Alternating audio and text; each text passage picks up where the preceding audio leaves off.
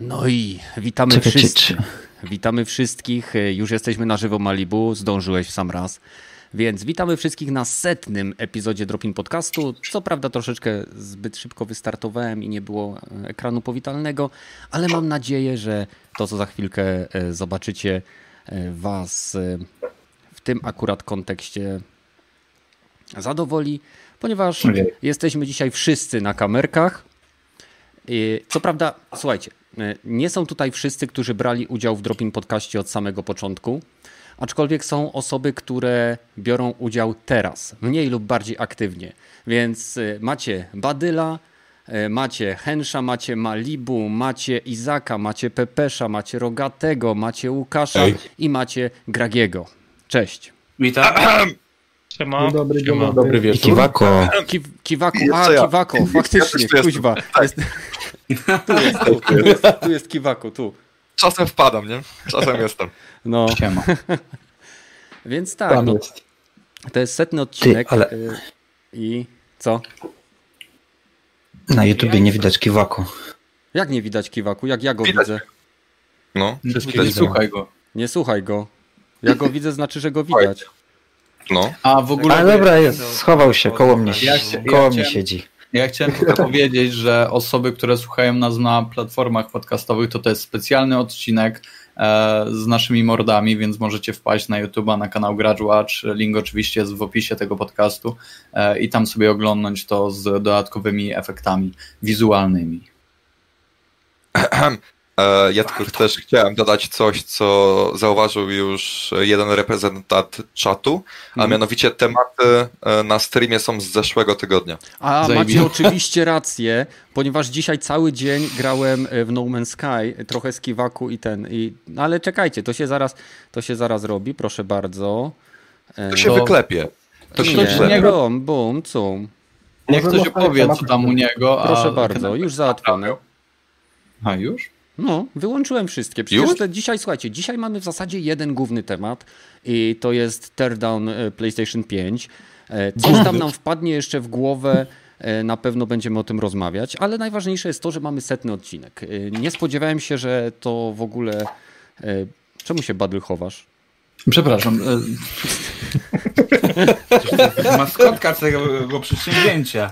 Więc nie spodziewałem się, że będziemy mieli 100 odcinków. Nie spodziewałem się w ogóle, że tak powiem, społeczność Discorda rozwinie się do takich rozmiarów, więc jestem z tego bardzo zadowolony. Ten 100. odcinek złożył się też troszeczkę z zdobyciem 10 000 subskrypcji na kanale. Czekajcie, troszkę to obniżymy. O, więc mnie to podwójnie cieszy, bo to jest taki... w pewnym sensie podwójny sukces i bardzo się cieszę, że nam się to udało zrobić, ale żeby było troszeczkę klasycznie, no to zacznijmy od Gragiego. Co ostatnio grasz, co u ciebie? Wiesz co, ja dosłownie jestem po kilku partiach w betę Call of Duty Black Ops Cold War, bo dosłownie 3 godziny temu grałem, także jestem na świeżo, a tak to jeszcze dzisiaj przynerdziłem w FIFA, więc myślałem, że nawet nie zdążę na podcast, bo tak się zagrałem. Ale bardziej jednak w tego koda bardziej czekałem, bo FIFA jak to FIFA, nie? Aha, no FIFA jak to FIFA, zgadza się.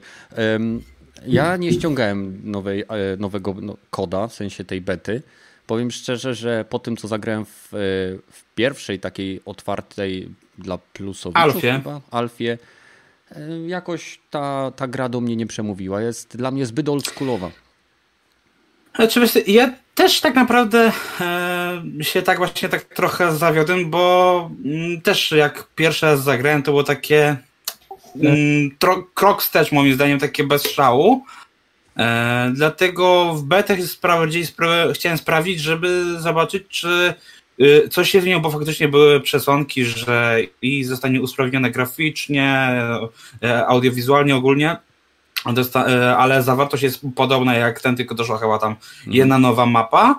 I powiem ci tak, że faktycznie wygląda to trochę lepiej. Może nie jakoś wow, tak jak to było w przypadku Modern Warfare z zeszłego roku, ale rzeczywiście faktycznie wygląda to i działa lepiej. No i też brzmi lepiej. Już te strzały nie brzmią jak młot pneumatyczny, czyli inna wiertarka, jak to mówię na swoim ostatnim materiale. Także no. Aha, Okej, słuchajcie... Ale jeszcze... dalej, to nie jest gra, za którą bym zapłacił 350 zł. No zdecydowanie w życiu. Jest jeszcze jedna ważna sprawa, bo dzisiaj mamy Izaka, który w pewnym sensie jest bohaterem dzisiejszego odcinka. Tam widzicie go prawy górny róg, bo wyobraźcie sobie, gość nadaje z roboty za pomocą telefonu, także... tak, tają i sprawa dla Izaka. Na dziko. Na dziko, dokładnie. Więc przeskoczymy do ciebie, gdybyś nagle musiał się rozłączyć, wiadomo. Co u ciebie? Wiadomo. Wiecie co, ja ostatnio gram w dwie gry na Switchu. Gram sporo w Hadesa i gram w Mario All-Star, gdzie tam najwięcej gram w Mario Sunshine, bo to jest jedna z tych moich ulubionych gier z GameCube'a jeszcze. Mhm. Niesamowicie się ucieszyłem, że w końcu wyszła dzisiaj i że osie XY są tak powinny być, bo próbując wracać do retro na GameCube okazało się, że już nie jestem kompatybilny z odwróconymi osiami XY. O kurczę. Ale Hades fajny, nie? Hades jest super. Wiesz co, tam jest w ogóle, cholernie mi się podoba ta powtarzalność i sam poziom humoru, gdzie tam wracasz się i nie wiem, Kostek, czy jak oni tam są nazwani w ogóle, gadają do ciebie, nawiązują do twoich poprzednich walk, gdzie, wiesz, no rewelacja, no to co mi się w ogóle, nie spodziewałem się, że to będzie tak dobre i absolutnie się nie zawiodłem, także to są dwie gry, które w tym momencie gram tak najwięcej. No i czekam na PS5, gdzie tam miałem dramę z próbą zwrotu preordera, a później okazało się, że tego zwrotu się nie da zrobić do końca. W końcu w MediaMarkcie teraz byłem i potwierdziłem, że jednak będę brał tą konsolę, także na start generacji wskakuję już na pełnej. Także. A nie mam tej informacji, nie wiem, że będą ci anulować? Masz pewność, że ją dostaniesz? Tak, mam pewność, że ją dostanę, bo ja jeszcze zamówiłem od razu, wiesz, w nocy, jak się ledwo co pojawiło, to już miałem zamówioną konsolę, także ja nie jestem z tych, co zamawiali 2 dni później, no bo jak, wiesz, szanujmy się, jak zamawiasz, to od razu, nie po północy. Ej, a propos, bo ja tak tego anulowania, tego preorderów, jak gdzieś tam mówiłem wcześniej, złożyłem sobie 2 preordery, za jednego od razu zapłaciłem, drugi mam tak jakby zaklepany. I dzwoni do mnie pani, dzwoni do mnie Neonet w pewnym... Musimy panu zamienić na Xboxa. Czy właśnie... Wtedy bym znienawidził i pisał na Twitterze, że nienawidzę Neonetu czy coś. Ale dzwoni do mnie pani i mówi: dzień dobry, czy pan Badyl? A ja mówię, no, że Badyl, a ona, że no, bo pan tam zamawiał PlayStation 5 i tam pan składał preorder. A ja mówię, no, co? Bo chciała mi pani powiedzieć, że pani anuluje jak wszystkim dookoła. A pani mi mówi, że nie, że właśnie, że nie, że wszystko będzie okej, że wszystko będzie fajnie, tylko się pyta, czy nie znalazłem sobie gdzieś indziej takiego preorderu. Ja oczywiście powiedziałem, że nie, że gdzie tam, pani droga. Absolutnie tak się nie stało.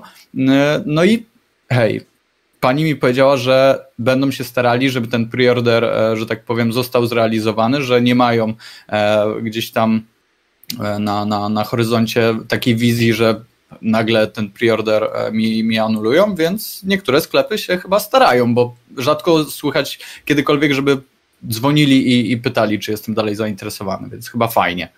No tak. Jeszcze chciałbym zauważyć, że od czwartku czy od piątku mamy taką totalnie amatorską ankietę, w której zbieramy informacje o osobach, które złożyły preorder, na jaką konsolę i czy ich preorder został anulowany. Także jeżeli dołączycie do nas na Discorda lub wejdziecie na Twittera jednej z wielu osób, które tutaj są, to na pewno będziecie mogli wziąć w tym udział. I proszę tylko o jedno, żeby nie przekłamywać tych wyników, bo to nie jest robione dla żadnej tam publikacji, czy gazety, czy jakichś innych rzeczy. To jest dla nas samych fanów konsol, żeby się dowiedzieć, jak wygląda sytuacja z preorderami konsoli u nas w kraju. I na chwilę obecną, bardzo nieznacznie, prowadzi PlayStation 5, chyba tam jest 60%, Xbox jest 50 parę procent. To jest bardzo zbliżone, nie pamiętam dokładnie cyfr. I bardzo niewielka ilość preorderów została anulowana. Przynajmniej wśród osób, które... Zapowiada się na taką zdrową rywalizację konsol, jeżeli faktycznie wyniki będą zbliżone sprzedaży. No, tak to wygląda. Myślę, że Xbox bardzo dużo zyskał dzięki Xbox All Accessowi. No to na pewno. A Sony, no cóż, myślę, że tutaj jeżeli cokolwiek zyskuje, to tylko ilością obecnych posiadaczy. No, dokładnie. No, w sumie ja myślę, że Xbox zyskał dzięki dobremu marketingowi i PR-owi również. Też, ale tak naprawdę tak długo jak dostajesz gry w Game Passie, to ten cały, to jest tylko marketing ci to sprzedał, a sama oferta jest zajebista, nie? Ale Xbox też ma o tyle fajnie, że raz ten All Access, a po drugie ma konsolę mocniejszą, droższą i znacznie tańszą, prawda? Więc tutaj... Droższą? Tańszą. No, tańszą. Xbox jest tańszy. Oczywiście. Ale nie, względem PS5 tej chodzi może jest droższy. Ma dwie konsole, jedna z tych konsol jest tańsza, który jest słabszy. Dokładnie, tak, o tym mówię. Tylko też ta sama konsola, to wiesz, to też. One mają słabszą, tą tańszą. Nie? Znaczy, tak, nadal, ja się mogę pochwalić, że ja już wczoraj sobie oglądałem na żywo, jak wygląda ta konsola Xboxa. No i powiem wam, że trochę się zawiodłem, że to zdecydowanie moim zdaniem lepiej wygląda na zdjęciach niż na żywo, bo to jest taki plastik jak na PS5 Slim, ten matowy. No to dziękuję. W Mediamarkcie stoją sobie te konsole. No, u mnie też w Mediamarkcie. W standach. O, to maseczka na mordę i trzeba do Mediamarkta tu uderzyć, żeby pomacać X-a. Zresztą pracownik powiedział...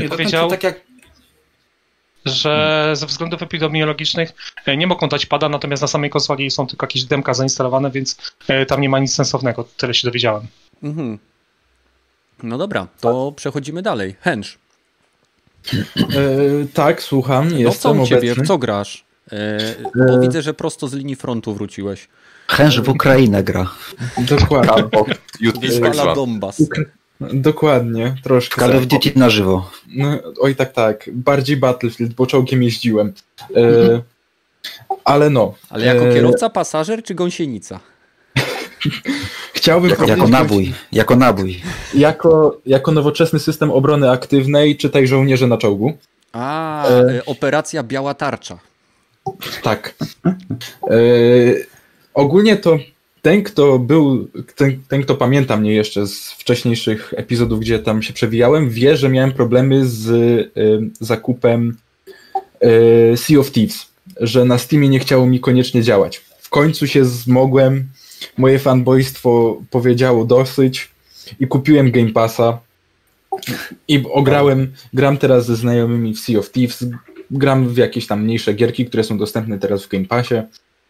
I jakoś się żyje, i jakoś się staram grać, żyć, uczyć do maturki, bo trzeba oczywiście się uczyć, a tak na serio to nie. No i... Matura to bzdura. Tak. To... Zabrzmiał jak drugi termin matury. Troszkę tak. Powiedz mi, zostałeś już zmielony przez Krakena, czy jeszcze nie? Jeszcze nie. Najlepsza przygoda. Najlepsza przygoda. Ja miałem raz tak, że uciekaliśmy z wyspy ze skarbem. Najpierw nas zaatakował Kraken. Cudem udało nam się uciec, a potem nas zaatakował ten Mega Shark, czy jak on się tam nazywa? Megalodon. Mega Shark. Uwielbiam gry komputerowe. Mega Shark. Ej, a w gra Xboxa, nie czepiaj się. Nie, z takich ciekawszych historii, które miałem aktualnie już w Sea of Thieves ze znajomymi, to przypłynęliśmy na tam jakąś wyspę, bo mieliśmy tam parę questów, bo coś tam znaleźliśmy, jakieś butelki, coś takiego. No i wracamy z 5 skrzynkami, po czym przypływa do nas Brygandyna, czyli ten średni statek na 3 osoby. No i już czujemy, że będzie przypał, bo pływamy w dwójkę. Uciekamy przed nimi, wpierdzielamy się na jedną z wysepek statkiem tak, że naprawdę, cały statek był już na wyspie i obrzucaliśmy ich statek mołotowami, bo tak byliśmy ustawieni, nie mogliśmy celować z armat. No i było zabawnie, pospaliliśmy im tak cały statek, nie straciliśmy żadnej skrzynki, wszystkie sprzedaliśmy. Bardzo mi się podoba jak na razie rozgrywka. No i super. Nie, to jest jedna z bardziej niedocenionych gier, które tak naprawdę z czasem, mam wrażenie, rozwijają skrzydła, bo na początku jak na samą premierę kupiłem, to trochę tam nie było co robić. Natomiast teraz jak wracam od czasu do czasu właśnie do Sea of Thieves, no to kurczę, ta gra jest naprawdę fenomenalna. Szczególnie sama woda, sam ten grafika i sposób w ogóle prowadzenia gry mi się cholernie podoba, także. Aha. Myślę, że to jest taka podobna historia jak była z No Man's Sky.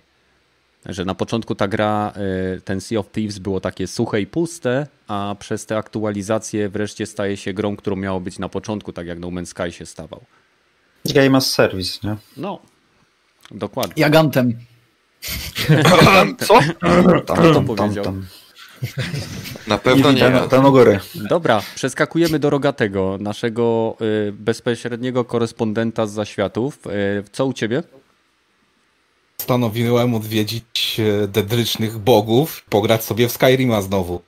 Tam troszeczkę mnie ugodziło to, że tam nikt nie pamięta, jak tam jest fabuła. No i stary, właśnie jestem na drugim akcie fabuły i nie, tam są ciekawe postacie. Jest ten Andrew Lin, ten Paranux, Great Beers, to naprawdę fajne ludzie są.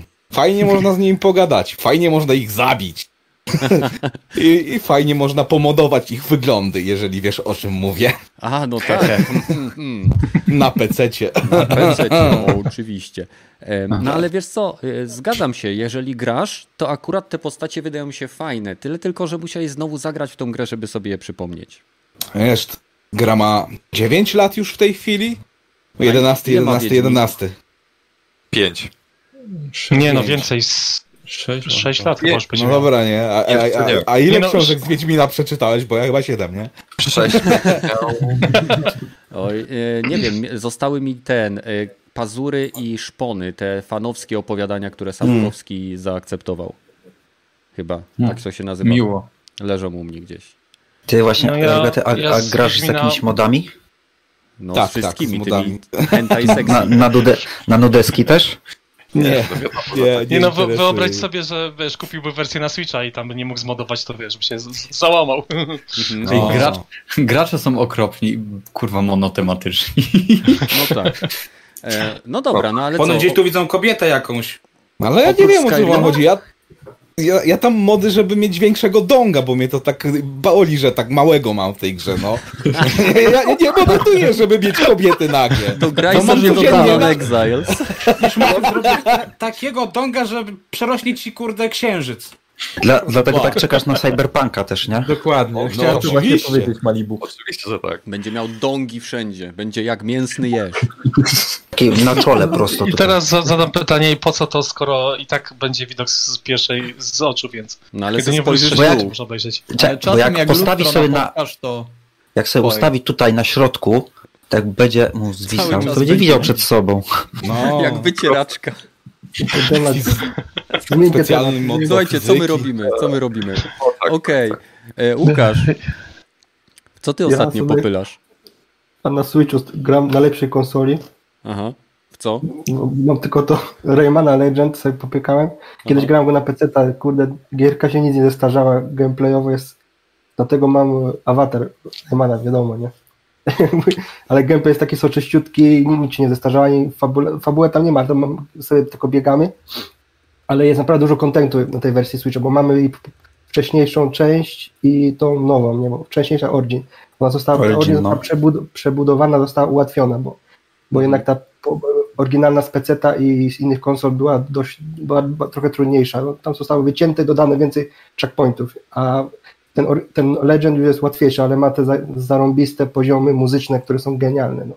Ktoś nie grał, to... Ja się pochwalę, jak już tak mówimy o Raymanie, że Rayman to jest oprócz Wiedźmina jedyna gra, którą mam na wszystkie możliwe platformy, jakie się dało kupić. No, ja spędziłem tam naprawdę masę godzin, a już w samych planszach muzycznych to wielokroć jak przychodziła tam wiesz, do mnie rodzinka z bratem albo z siostrą, to się odpalało na 2-3 osoby i po prostu się ciągnęło i leciało się, bo nie dość, że to jest fantastycznie skomponowane, tak same plansze, takie trochę z automatu się. Jak się już nauczy, to leci, także. Gameplay jest taki przemyślany, tam masz różne rzeczy do roboty w czasie rozgrywki, że naprawdę to cały czas musisz mieć uwagę.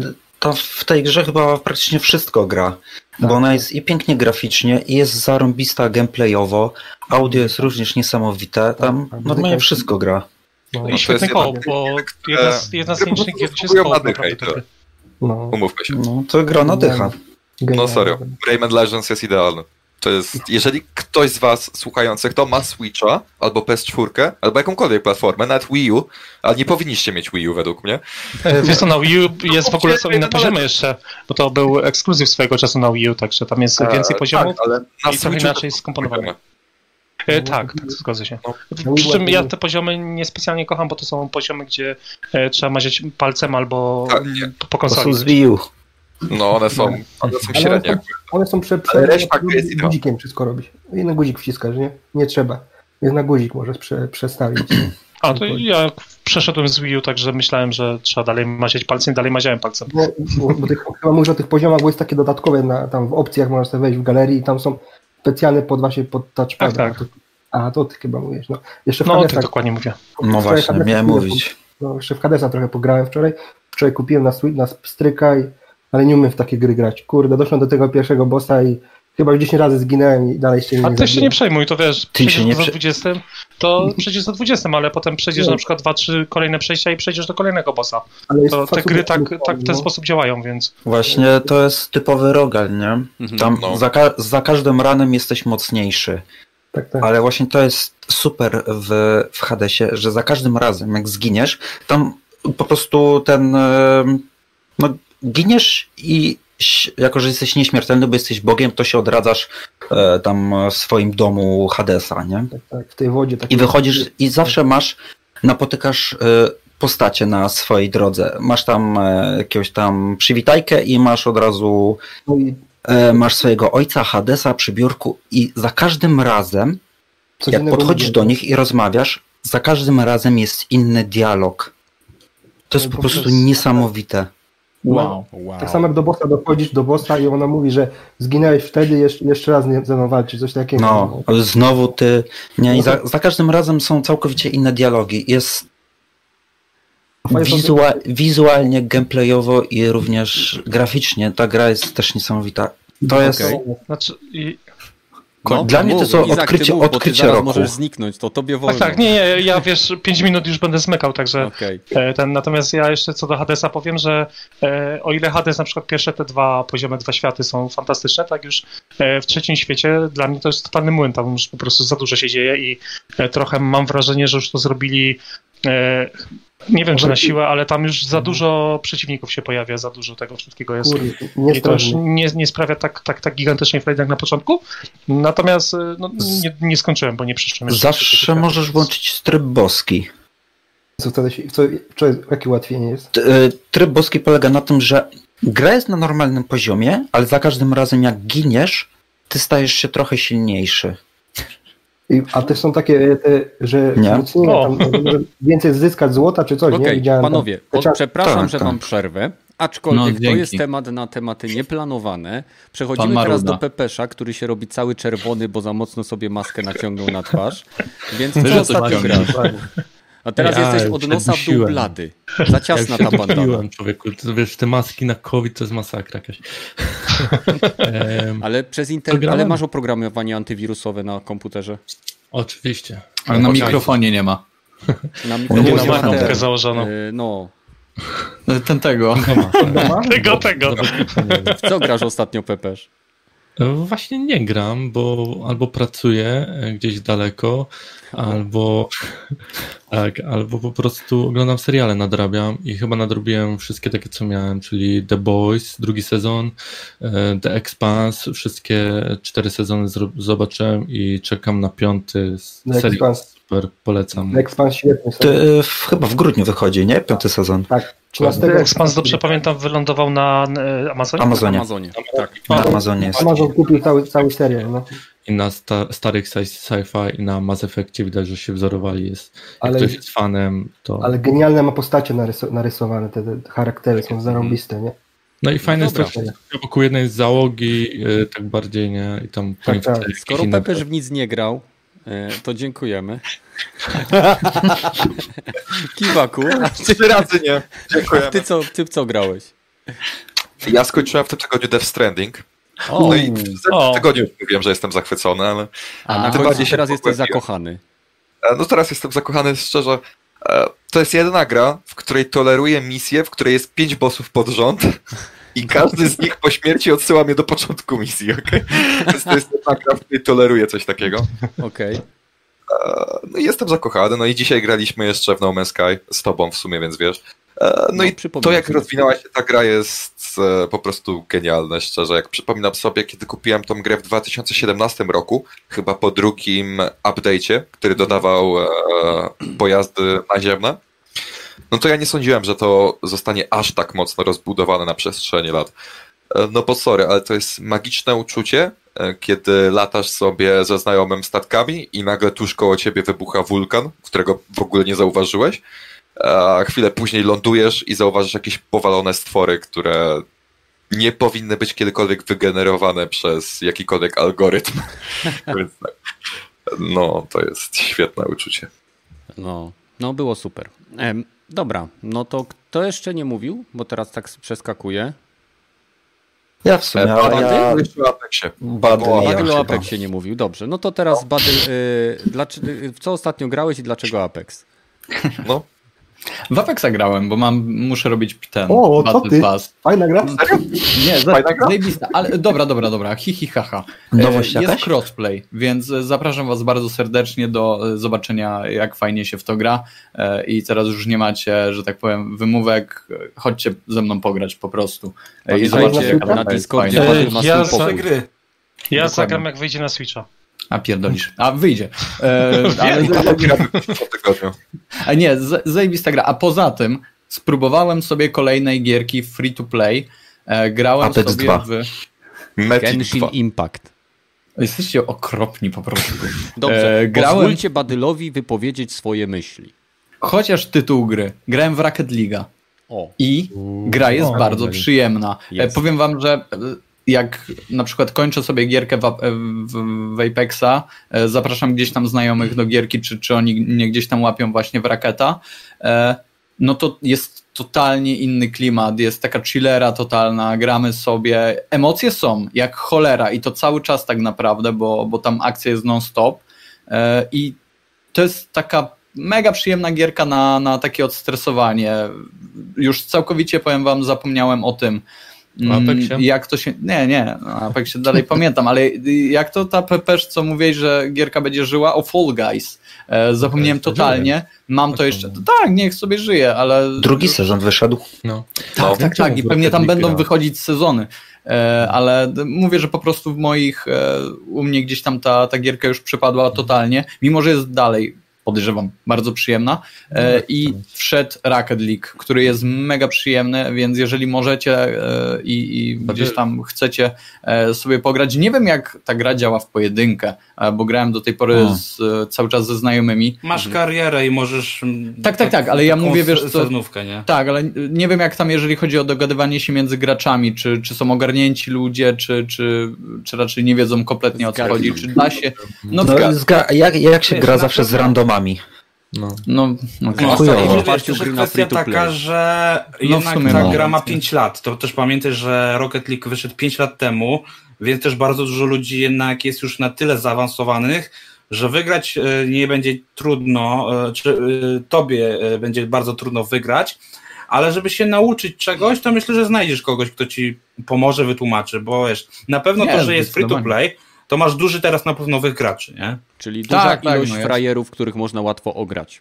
Dlatego jeżeli chodzi o... To jest tak jak w Apexie na początku, pamiętasz? Ale teraz też tak jest. W Apexie teraz jest masa takich pajaców, oczywiście. Bo ty coraz gorszy jesteś po prostu. Ale nie, zgadnij, kto ich dostaje, kurwa, do teamu. Ja dostaję takich pajaców, co na przykład ja mam 400 obrażeń, a nie wiem, reszta 28, 0 obrażeń na przykład. Bo się, nie po wiem, co Badylowi nowa konsola, jak on tylko tak free to play gra. No jak? Lepszy Apex, w sensie...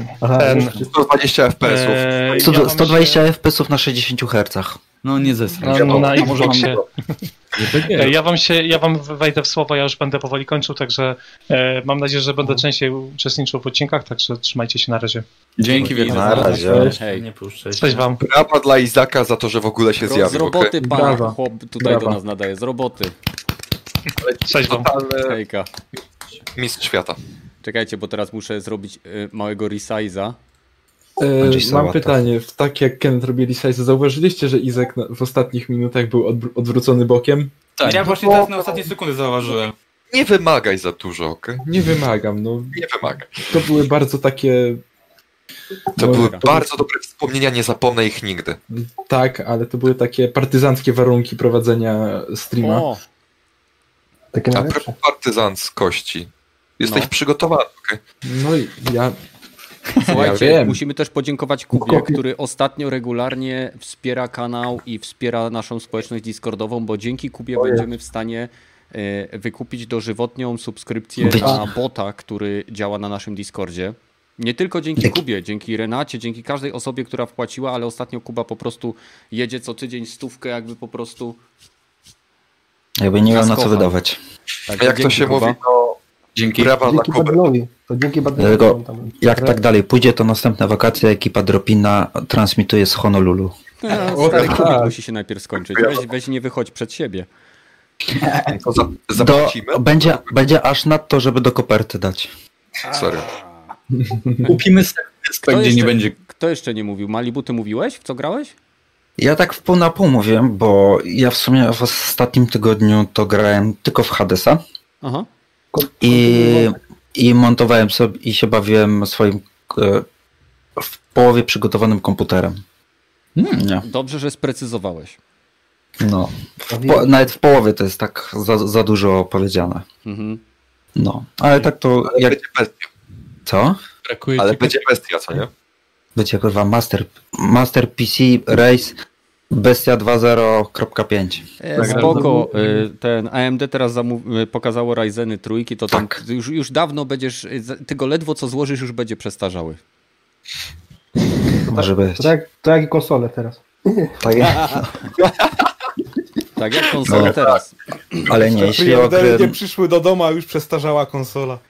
Ej, ale słuchaj, Rogaty, zanim ty se kupisz SSD o transferze 5,5 czy 7 gigabitów na sekundę, to spokojnie, w tej konsoli już będzie za miesiąc. A my w tej cenie dysku SSD będziemy mieli 3 gry. No, tylko 3 gry, właśnie. Dyski nie są drogie, kosztują tylko tyle, co 3 gry. No, dyski są taniutkie. I tyle samo zmieści się na tym dysku. Też 3 gry. No, też okay. Cena równa się wartości. Nie, to jest około ile? 45 giga, więc wiecie, oni dalej idą... Bez patchy. No w sumie tak, bez day one patcha. No słuchaj, Call of Duty na początku też 100 zajmowało, teraz jest 240. Ale Valhalla coś mało zajmuje, to nie wiem, czy będzie mniejsza gra, czy 50 GB. Nie, Valhalla ma mieć większą mapę od Odyssey. No, 50 GB tylko zajmuje. Słuchajcie, mamy pytanie z czatu. Ziomal pisze się. Ziomal napisał pytanie, dlaczego kafelki nie są opisane. Dlatego, że dzisiaj mamy 100. odcinek Dropin Podcastu. Mamy tak naprawdę tylko jeden temat, którym jest Teardown PlayStation 5, o którym za chwilkę będziemy mówić, a pozostałe rzeczy to będą, nie wiem, nasze wspomnienia związane z najfajniejszymi gierkami tej generacji, z najfajniejszymi gierkami w ogóle i tak dalej, więc dzisiejszy odcinek jest absolutnie na luzie. Zajmujemy się przede wszystkim PlayStation 5 teardownem. Być może pomówimy też troszeczkę o innych aspektach newsowych, które gdzieś tam nam wpadną. I myślę, żeby... Ziomal musi, żeby się dowiedzieć, kto jest kim, musisz wejść na Discorda. Pozdrawiam. O, tak. Ej, sorry, to jest setny odcinek. Jeżeli nie wiesz, jak wyglądamy, no to tu jest Kiwaku, tu jest Pepeż, tam jest Rogaty, tutaj jest Gragi. Czemu ja cię ciągle mylę z Gregim z Kind of Funny Games? I idziemy dalej, czekajcie. Tam w samym rogu jest Hensz, zupełnie na prawo jest Malibu, a na dole na prawo jest Łukasz. I widzicie wszystkich. Ja się teraz zastanawiam, co czują ci ludzie, którzy nie mają wideo przed sobą, tylko mają samo audio. Tam. Słuchajcie, niech żałują, że nie odwiedzają nas na żywo i nie biorą udziału w... Znaczy żartuję, cieszę się, że nas słuchacie na platformach, ale od razu wpadnijcie w niedzielę, jeżeli możecie. Przechodzimy do pierwszego głównego tematu, czyli Teardown PlayStation 5. Sony oczywiście wyciągnęło ten filmik absolutnie z dupy. Bez zapowiedzi, bez niczego, po prostu wrzucili na kanał, macie, oglądajcie. Filmik po japońsku z angielskimi napisami. Nie mogli tego zrobić przed Japończykami, tymi co dmuchali. Są już po polsku, mój drogi, na PlayStation Polska. Ale to dla mnie angielski nie jest problemem, także chodzi mi o to, że Sony... Nie wiem, co Sony robi. Mam wrażenie, że Sony samo nie wie, co robi, a że w Sony jest jeden gość, który wie, co ma się dziać i w momencie, kiedy ma się to dziać, dzwoni do kogoś i no, haj! I wszyscy lecą, nie? No, lepsze to niż zapowiedzi na Twitchie, że zapowiemy jutro, że pojutrze będziemy robić... Pojutrze będzie zapowiedź. No. I wtedy wreszcie pokażemy krótki filmik o Teardownu. A, będzie teasera traileru. Tak? Tak, dokładnie. Prawdziwego eventu. No nie, no jest to, lepiej jest w sumie może zrzucić taki filmik, ale z drugiej strony czuję brak płynności komunikacji ze strony Sony, podczas gdy Microsoft jest na takiej mniej lub bardziej stabilnej, ale jednak fali. No ale mówmy o tym Teardownie. Czy jest coś, co zwróciło waszą uwagę? Czy było coś, czego się nie spodziewaliście lub sądziliście, że nie jest prawdą, a okazało się prawdą? Jak to wyglądało? Rogaty, ty jako pececiarz na pewno widziałeś to. Jaka jest twoja opinia? Ciekłego metalu użyli do chłodzenia. No, rzeczywiście może uda mi się te 2,2 GHz na kratce utrzymać, ale no, ciekawe jak z czasem będzie to działało, bo zawsze byłem pewien, że ciekły metal to ma taką tendencję do uciekania z tego rdzenia, więc jak to będzie na boku stało, albo no jak będzie leżało, to nie będzie problemu, przypuszczam, bo widziałem jeszcze tam tą otoczkę z waty, czy gąbka tam było, gąbka taka właśnie, i może to nie będzie uciekać. I dużo tego ciekłego metalu było, więc no okej, zobaczymy. Ja mam wrażenie, że on tam pływa w tym ciepłym metalu, że tam jest, tam widać obok tej czarnej gąbki jest też taka uszczelka gumowa poniżej. Tak, taka specjalnie komora po prostu będzie pewnie, bo inaczej tego by się chyba nie dało. No tak, zamknięte pomieszczenie. No, wcześniej chyba tylko Asus robił to w jakichś laptopach, że ciekły metal był, ale teraz, no okej, Sony. To nie jest coś popularne, to jest używane przez entuzjastów overclockingu. Tak, dokładnie. Kurwa, tyś tego dalej nie odpakował? Będzie się grzać. Czy nie będzie? Badyl, co ty tam masz? Tle, co ty masz? Badyl dla osób, które są... Niż drugiego planu się wkradł. Badyl, płacą ci z awansu za tym? Za reklamę? No właśnie, Badyl ma product placement i się kuźwa nie dzieli. Ale okej, Rogaty, wracając do tematu. Chłodzenie ciekłym metalem z całą pewnością jest czymś niespotykanym w produkcie masowym. Tak. Poza tym laptopem, o którym mówiłeś, tak? Tak. Więc, a czy coś jeszcze? Nawet w PC-tach jest rzadko używany ciekły metal, nie? Tak. No ze względu na to, że PC-ty są składane, więc osoby, które używają ciekłego metalu, muszą zabezpieczyć płytę główną i okolice procesora, malując to po prostu lakierem lub jakimś izolatorem, żeby w przypadku, kiedy ten metal się wydostanie, żeby nie spowodował zwarcia. No też.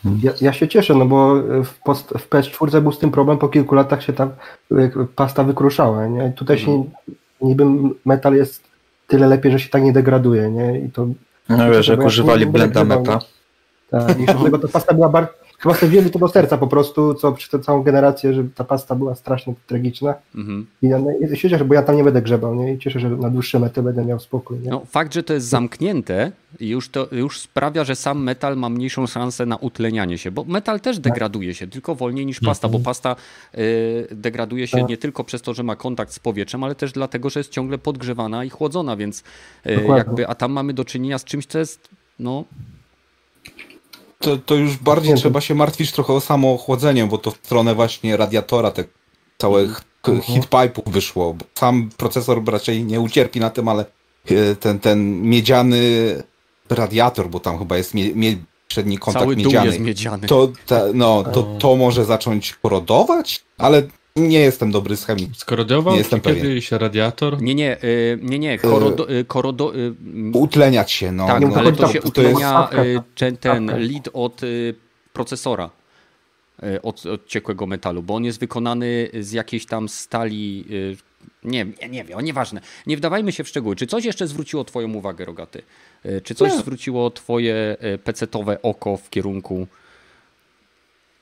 wielki wentylator. Wiatraczek. 120, no właśnie, 120 chyba wielkości, podwójna grubość. Będzie ale w Xboxie jest 130. Nie no, większy. Nie 140. Ja mówię, że dobrze, to dla mnie. Im większy, tym lepszy. Że będzie się wolniej obracać. Tutaj będzie chodził. To się cieszę z tego. Z technicznych rzeczy najlepszą chyba jest to, że są całkowicie ściągane te boczne panele, więc kustomowe się na pewno pojawią, że nie będzie trzeba mieć tego paskudnego białego z czarnym połączonego. Rogaty, będzie ale widziałeś, a masz coś do białego? Te piny jak ci się urwą, albo ci coś się z tym stanie, to będziesz w dupie, nowym panelu miał nowe. Właśnie, nowym panelu. W środku, albo wiesz, według mnie to nawet nie było wykonane, ale... O, wrócił, dobra. Wywaliło mnie. Za 2000... Ja nie rozumiem, co to jest za argument. Jak coś ci się popsuje, to będzie źle. No kurwa, coś tam. No, to wiadomo, nie. Ja się tam te zaczeski tak nie fajnie wyglądają trochę. Ale podtamka tym plastiku. Jest pewna zależność w tych zatrzaskach, bo te zatrzaski, o których mówicie, te piny takie, co są pod kątem, tak? One wystają pod takim kątem. To nie są piny, za które ciągniecie. Na samym końcu tej obudowy, tego fragmentu plastiku są dwa kółeczka, które trzeba odgiąć i to wysuwasz. To nie jest tak, że ty ciągniesz za to, więc jeżeli demontujesz to w sposób zgodny z instrukcją, czyli podciągasz ten kranie, ten róg i ściągasz to. Widziałeś, jak to ściągał? Do tego potrzeba instrukcji i instruktażu filmowego? W Ameryce na pewno. W Ameryce na pewno, umówmy się. Okay. Jeden dla ciebie punkt. Ja się zastanawiam, czy wraz z konsolą PlayStation 5 będzie sprzedawany, dodawany będzie śrubokręt do tej podstawki, którą trzeba kurwa odkręcać, żeby położyć na boku. Ale poważnie, to jest problem? Tak, śrubokręt jest problemem. Że nie możesz, nie wiem, 10 groszówki, żeby to odkręcić?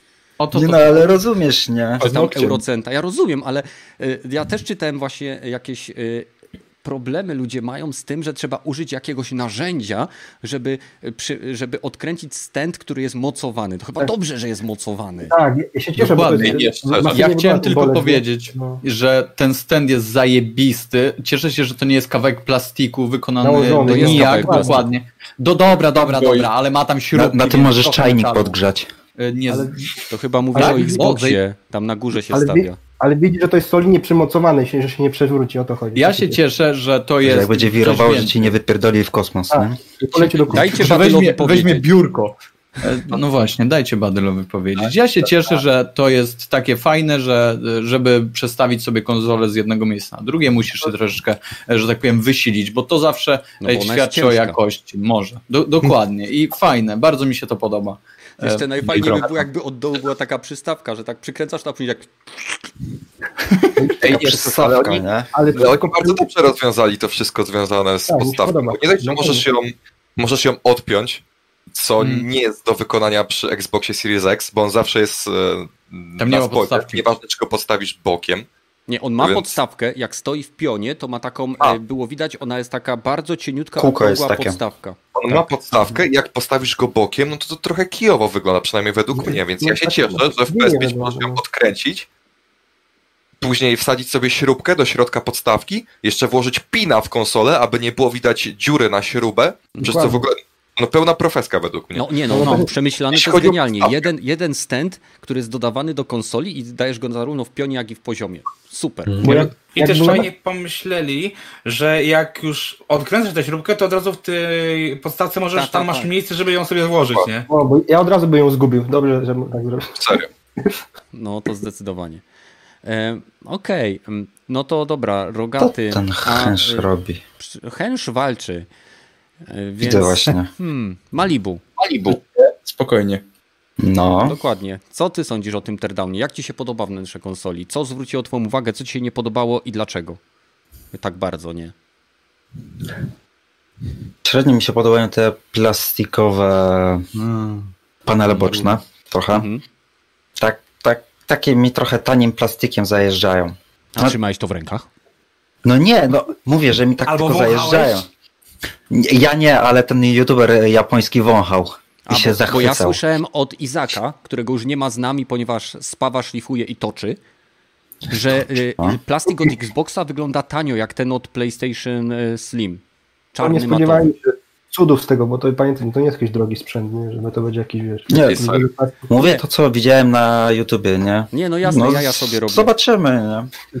Ale no nie wyglądało to jakoś... No ale plastiki będą wymienne, no plastik, no tak, malujesz sobie mazakami. Na drugi dzień na AliExpressie, czy tam na Wishu, czy na czymkolwiek innym, zaraz się pojawią, nie? Zamienniki. Wiadomo, ale to chyba fajnie. Patrzcie, no. bez tych plastików by był dużo mniejszy, to można bez tych plastików trzymać. Właśnie, możesz sobie ściągnąć plastiki. Jakie chłodzenie! Jakie chłodzenie! Tylko musisz uważać, bo jak będą wlatywały owady w te otwory, to będzie taka... Tak. I poczekajcie, tam jest w tej konsoli są takie specjalne miejsca, ja gdzie się gromadzi kurz. Ja też chciałem to powiedzieć. Odkręcasz, przynosisz, odkurzasz, robisz ciągnięcie. Nie? Aha. Albo sam się podstarasz robić. Palcem tak wgrzebujesz. To będzie dobra, no. Tak robisz, jak panela. Dokładnie, Malibu, ale okej, nie podobają ci się panele. Dalej.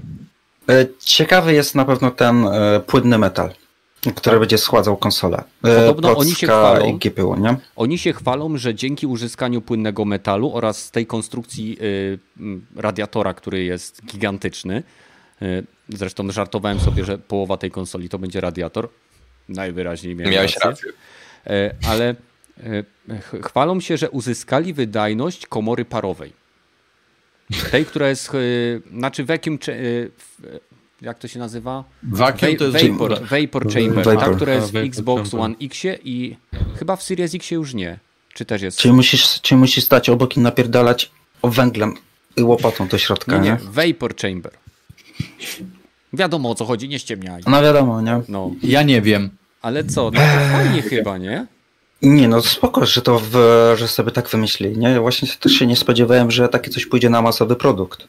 Mhm. Tutaj słuchajcie, Izak pisze, przepraszam, że ci jeszcze wejdę słowo. Izak pisze, że sama płyta od konsoli jest gigantyczna.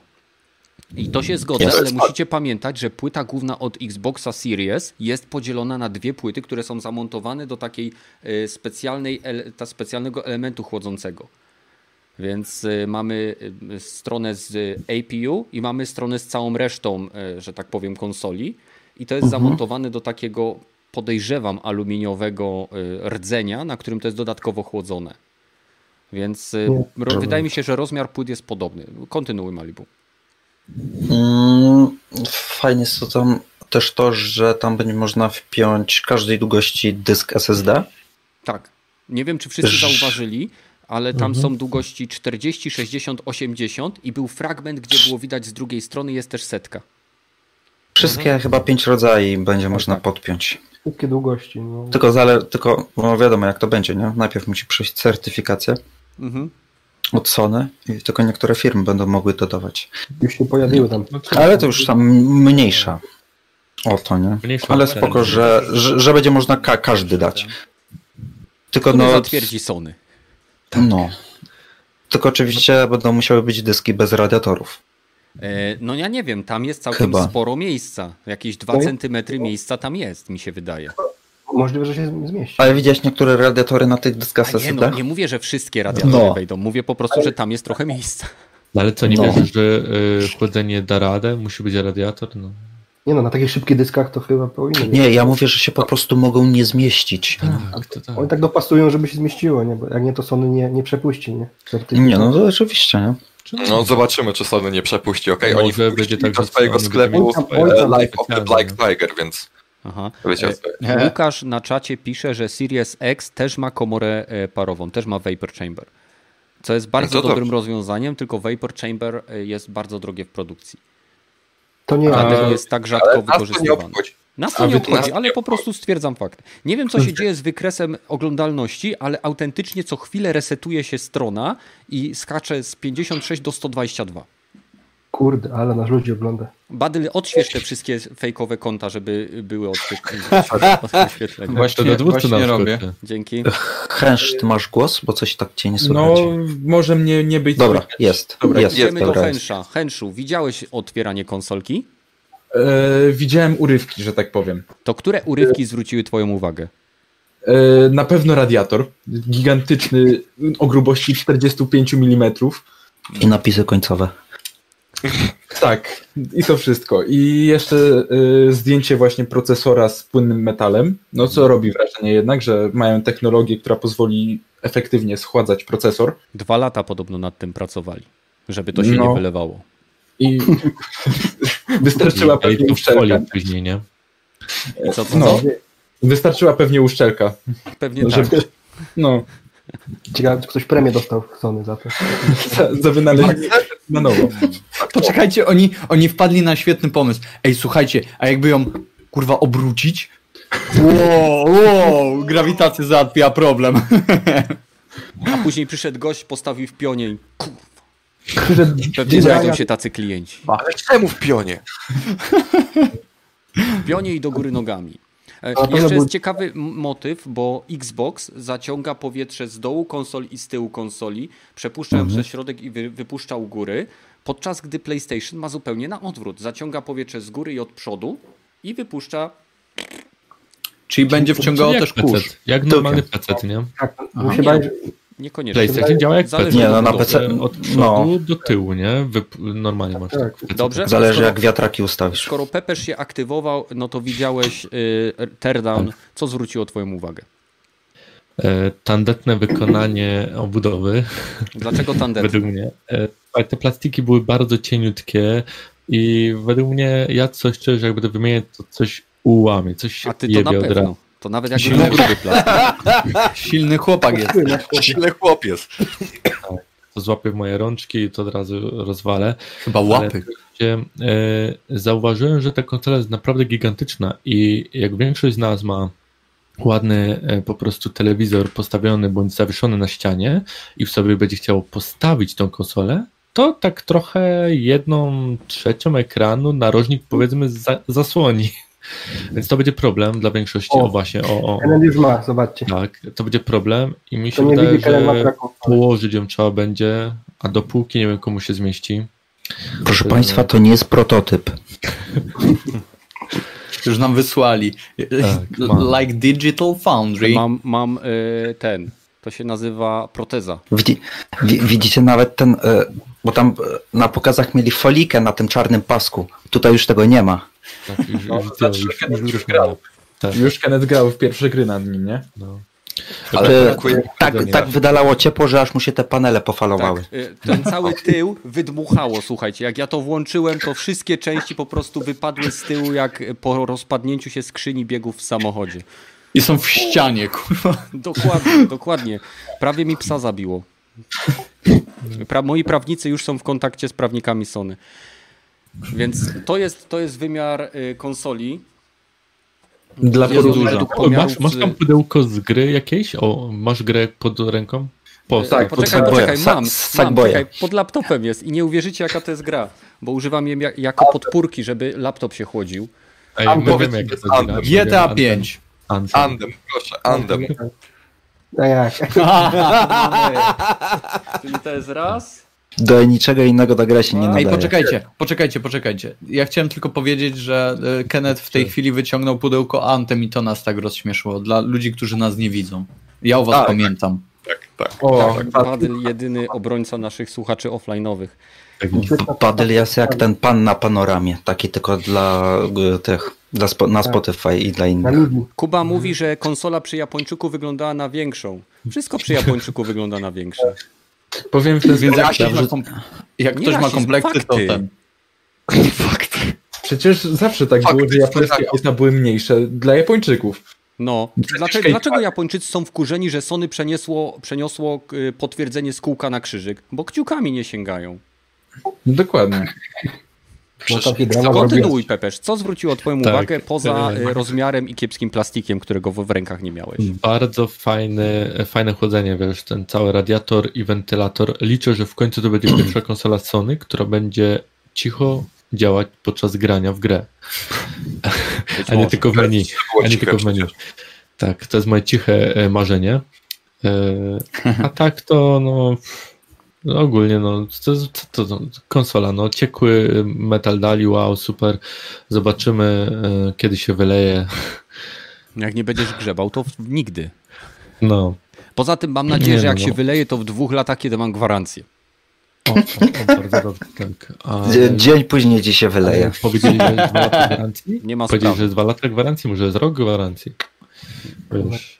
2 lata. Nowa konsola, nowe zasady. Nowe ceny. Ale no i nowe ceny.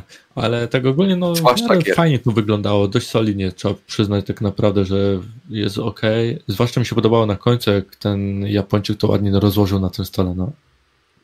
Perfekt. Tak. No dobra. Badyl. A jemu to się wszystko podobało. Następny. Że Apex będzie chodził w 4K w 120. A, 60-hercowym telewizorze. Nie, fajnie. Cieszę się, że znaczna część tej konsoli to będzie faktycznie coś, co będzie odpowiadało za chłodzenie i za to, że... Czemu nie powiększyłeś? I coś, co będzie odpowiadało za to, że faktycznie wychodząc do menu, nie wiem, w Apexie, czy odpalając mapę w Horizon Zero Dawn, nie będę słyszał, jak konsola po prostu chce mi zagłuszyć całą grę, całe otoczenie. Także to jest jak najbardziej spoko. Te plastiki, no muszę tutaj przyznać rację Pepeszowi, że faktycznie ja widziałem w pewnym momencie, że tam było tak naprawdę kilka milimetrów jeszcze brakło tego wygięcia, żeby on pękł ten plastik. Więc to zauważyłem, że jak on to odrywał, to ja już tam widziałem, kurwa, pierdolnie to za chwilę, nie? Albo robili jakąś powtórkę. Tam nie było cięcia montażowego? Tak, dokładnie. To samo miałem przed oczami. Poczekajcie, bo Pepesz coś komentuje. Tak, my z Kenetem zauważyliśmy, że kilka razy oni musieli tą otwierać, bo były zarysowania na obudowie. W okolicach, jeżeli puścicie sobie teraz teardown konsoli PlayStation na dowolnym kącie, jest taki fragment, gdzie on obraca konsolę i widać w okolicach radiatora, jak próbował prawdopodobnie po nieudanym ujęciu ponownie założyć ten panel i tymi skośnymi pinami przejechał po tym czarnym lakierze, który jest w niektórych miejscach konsoli, lub po prostu starł ten biały plastik po to, żeby fajnie wyglądało. Wygląda troszeczkę, jakby ktoś przejechał tak, wiecie, gwoździem w kilku miejscach. Ej, powiem ci, Kenneth, że niech ktoś nam za chwilę powie, że nasz podcast nie jest rasistowski. Skośne piny, czarny plastik, kurwa, biała konsola. Dobrze, lecimy. U Japończyków dobrze. Wszystko jest mniejsze, tak? Ja wam powiem jeszcze, że ten biały plastik to właśnie będzie mocno w żółty zajeżdżał po jakimś czasie. Proszę, wiesz ile lat trzeba, żeby plastik z białego zżółknął, jeżeli nie palisz? No. Jakieś 2. A jak palisz, to powinieneś przestać, bo to jest niezdrowe. Nie, no oczywiście, nie? Cicho. Na słońce to czyli domowników nie będę mógł dopuścić do playaka 5, okej. Czyli izoluje się totalnie. Nawet do pokoju. Zrób taką komorę ciśnieniową. Jak ktoś wchodzi, to najpierw jest obdmuchiwany. Dobra, nawet chyba, że... O, patrzcie, macie wejściówka 50 zł. Gragi, jedziesz. Zajebiście. Co teraz ty sądzisz o tym teardownie?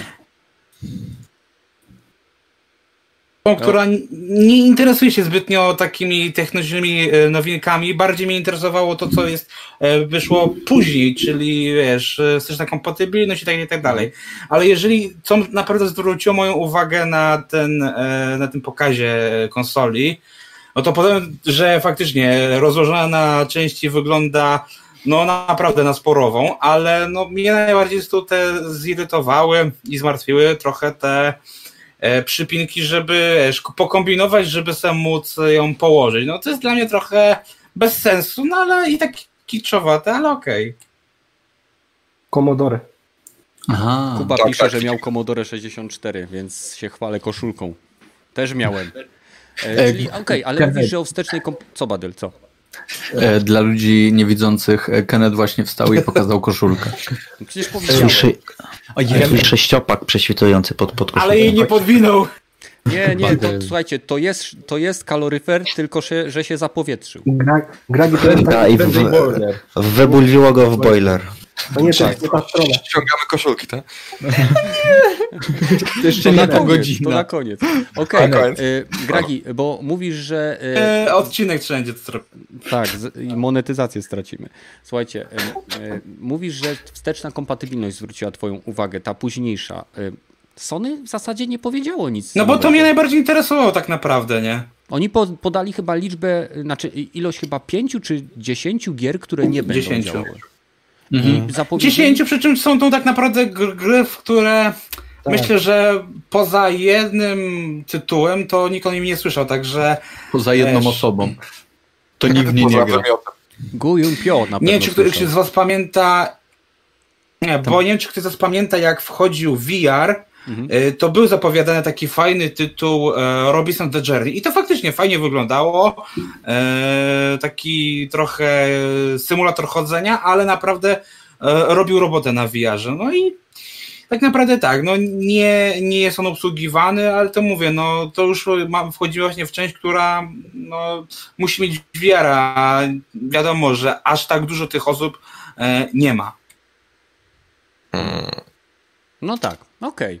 A cała reszta to mówię, teraz pytanie, kto kojarzy pozostałe 9 gier? Słuchaj, jeżeli z całej biblioteki tylko 9 ma nie działać, to fuck it po prostu, mam to gdzieś. W sensie, no właśnie. Tytuły, o których wiemy na ten moment, być może w późniejszych terminach dowiemy się o reszcie.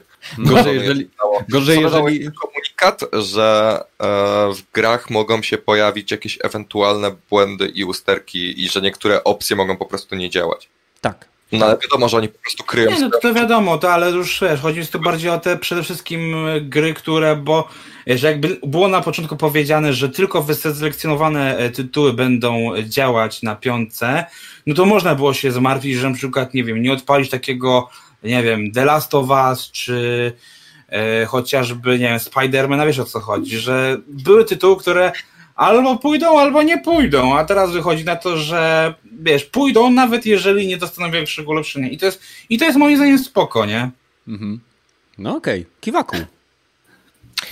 Ale teraz pytasz o wsteczną kompatybilność, czy o konsolę? Pytam cię o Teardown.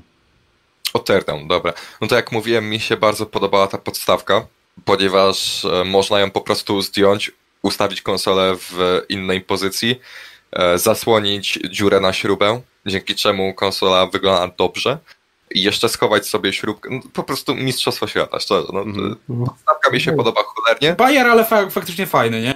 Po prostu nie rozumiem marudzenia ludzi, bo tak naprawdę, aby to odkręcić, będzie wystarczała moneta, więc nie wiem. Naprawdę to nie monetę rozumiem. Jeszcze trzeba mieć.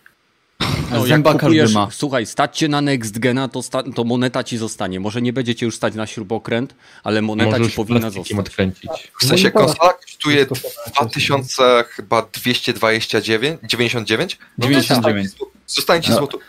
No dobrze, ale proszę pana, żyjemy w takich czasach cyfryzacji, gdzie praktycznie wszystko już się odbywa transakcjami bezgotówkowymi. Połamiesz kartę kredytową i ją kurwa tam przekręcisz. Właśnie karta kredytowa przecież. Dokładnie. Nie wiem, dowód osobisty. A pomijając podstawkę, to jeszcze zainteresowało mnie to, że SSD jest wlutowany w płytę, co może być problematyczne za kilka lat. Jeśli SSD padnie, na przykład. SSD też mają żywotność dosyć taką ciekawą, te nowe. Tak, a to się okaże, że za parę lat SSD zaczyna szwankować i już nic z tym nie zrobisz, bo musiał wylutować. No dobra, a ile... Zawsze mogłeś wyciągnąć stary dysk i sobie nowy włożyć. No dobra, a ile NVMe te nowe mają żywotności? Bo szczerze to się nie orientowałem jeszcze. No jakby chodziły non-stop 24 godziny na dobę, no to pewnie zapisywane jest koło 5 do 10 lat, w zależności od SSD. To dużo jest. To jest dużo. Wtedy się mogą pojawić... To akurat wymieniasz kosę. Sprzedajesz starą Januszowi, nie? A sobie kupujesz nową, nie? Zapomniałem. Polskie rozwiązane. Funkielówka nigdy nie używane. Co z tego, że tam silnik bez oleju jechał 10 000 kilometrów? 2-4 na dobę. Żona jeździła. Dlatego się zastanawiam, czy będzie można przenieść system na ten dodatkowy dysk SSD. Nie. Na wypadek, gdyby ten podstawowy zdechł. Nie, no słuchajcie, polscy tutaj na pewno serwisanci będą przelutowywać te NVMe.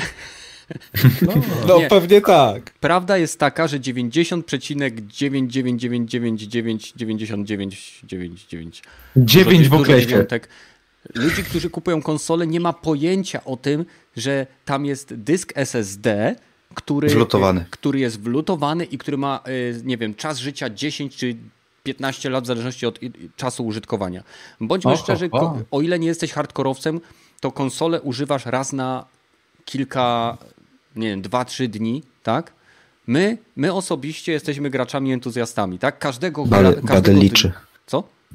Badyl liczy teraz w myślach. Tak. Każdy z nas przynajmniej nie ma tygodnia, żeby konsola nie była włączona przez kilka godzin każdego dnia. Może nie każdego, ale przez część dni. Przynajmniej w moim przypadku tak jest, bo jak nie gram ja, to gra żona. Jak nie gram, to akurat włączam, żeby coś się ściągało. I okej, w przypadku takiego użytkowania intensywnego wszystko będzie żyło dłużej, ale przeciętny użytkownik nie zajedzie tego dysku, o ile nie będzie on miał wady fabrycznej.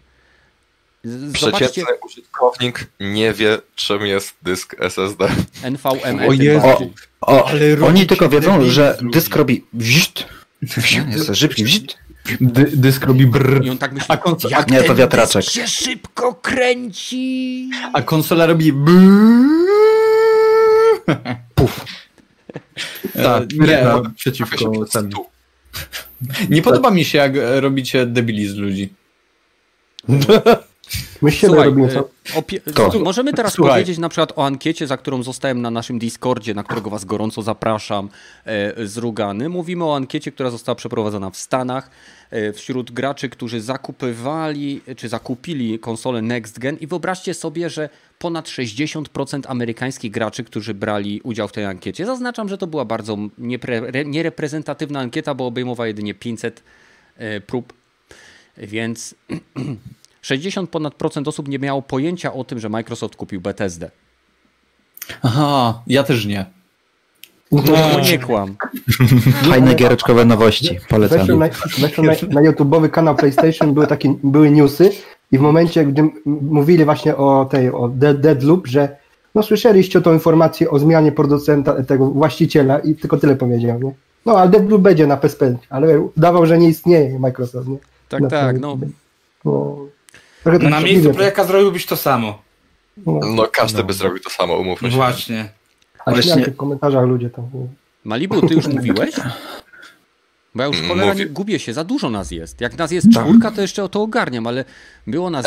Łukasz chyba nie mówił. O Teardown nie mówiłem. No. Kurde, wydał mnie. Dobrze, dzięki. Łukasz, no to mówisz. Kurde, jak ci się podobał Teardown? Co zwróciło twoją uwagę? Co uważasz, że może być problemem? Właśnie też cieszę się, że to jako laik, nie? Że to wygląda bardzo solidnie i jako to, że nie planuję nigdy tego rozbierać, bo jak coś wezmę do rąk, to wszystko się rozlatuje. Mhm. Czyli masz silne ręce jak pepesz. Tak. Cieszę się właśnie, że jest ten ciekły metal, że nie będą się tam grzebać. Cieszę się, że z tego przedmuchiwania jestem ciekawy, jak to się sprawdzi.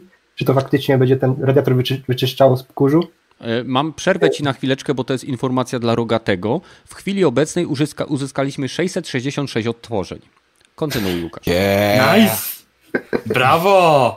Hail Satan! I w ogóle ten cały radiator wygląda naprawdę solidnie, jest duży, taki potężniejszy niż chyba w największych kartach graficznych. A z tego, co się martwię, to jednak łatwiej jest zamontować dysk w nowym Xboxie, nie? Po prostu z tyłu wpinasz, a tu jednak trzeba się trochę pobawić, nie? Poważnie? No dla mnie może nie. Dla mnie może nie. Kawałka plastiku? A znam nie.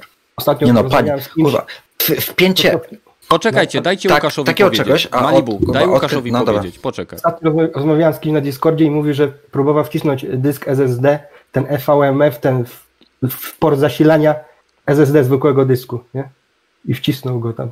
Jakie są te porty zasilania, te czerwone, takie wiecie, z czarnym końcówką. No, ja to rozumiem, ale jak się ma gąbkę zamiast mózgu i się nie czyta instrukcji, no to sorry. Znany youtuber obraża ludzi. Znany, to już jest fałsz, Badyl, to już jest fałsz. Proszę, nowa seria, Kenneth obraża. Proszę. Słuchajcie, montaż za kilka lat. Jak wtedy będziecie cancel culture na Twitterze, będziecie chcieli anulować moje życie. Kenneth będzie uroka. Nawet nie wiesz, jak mnie zabolało, jak mi powiedziałeś o tym. Czekaj, kto powiedział o tym, że wpiął NVMe? Poczekajcie, bo nie słuchać nikogo. Hensz, powiedz ty, później dokończy Łukasz. Łukasz, ty mówiłeś o tym, że ktoś wpiął NVMe w SATA, tak? Nie słychać. Wepchnął. Aha. Nie słychać? Nie słychać? Ja cię słyszę, ja cię bardzo dobrze słyszę. Widzowie też cię słyszą. Halo?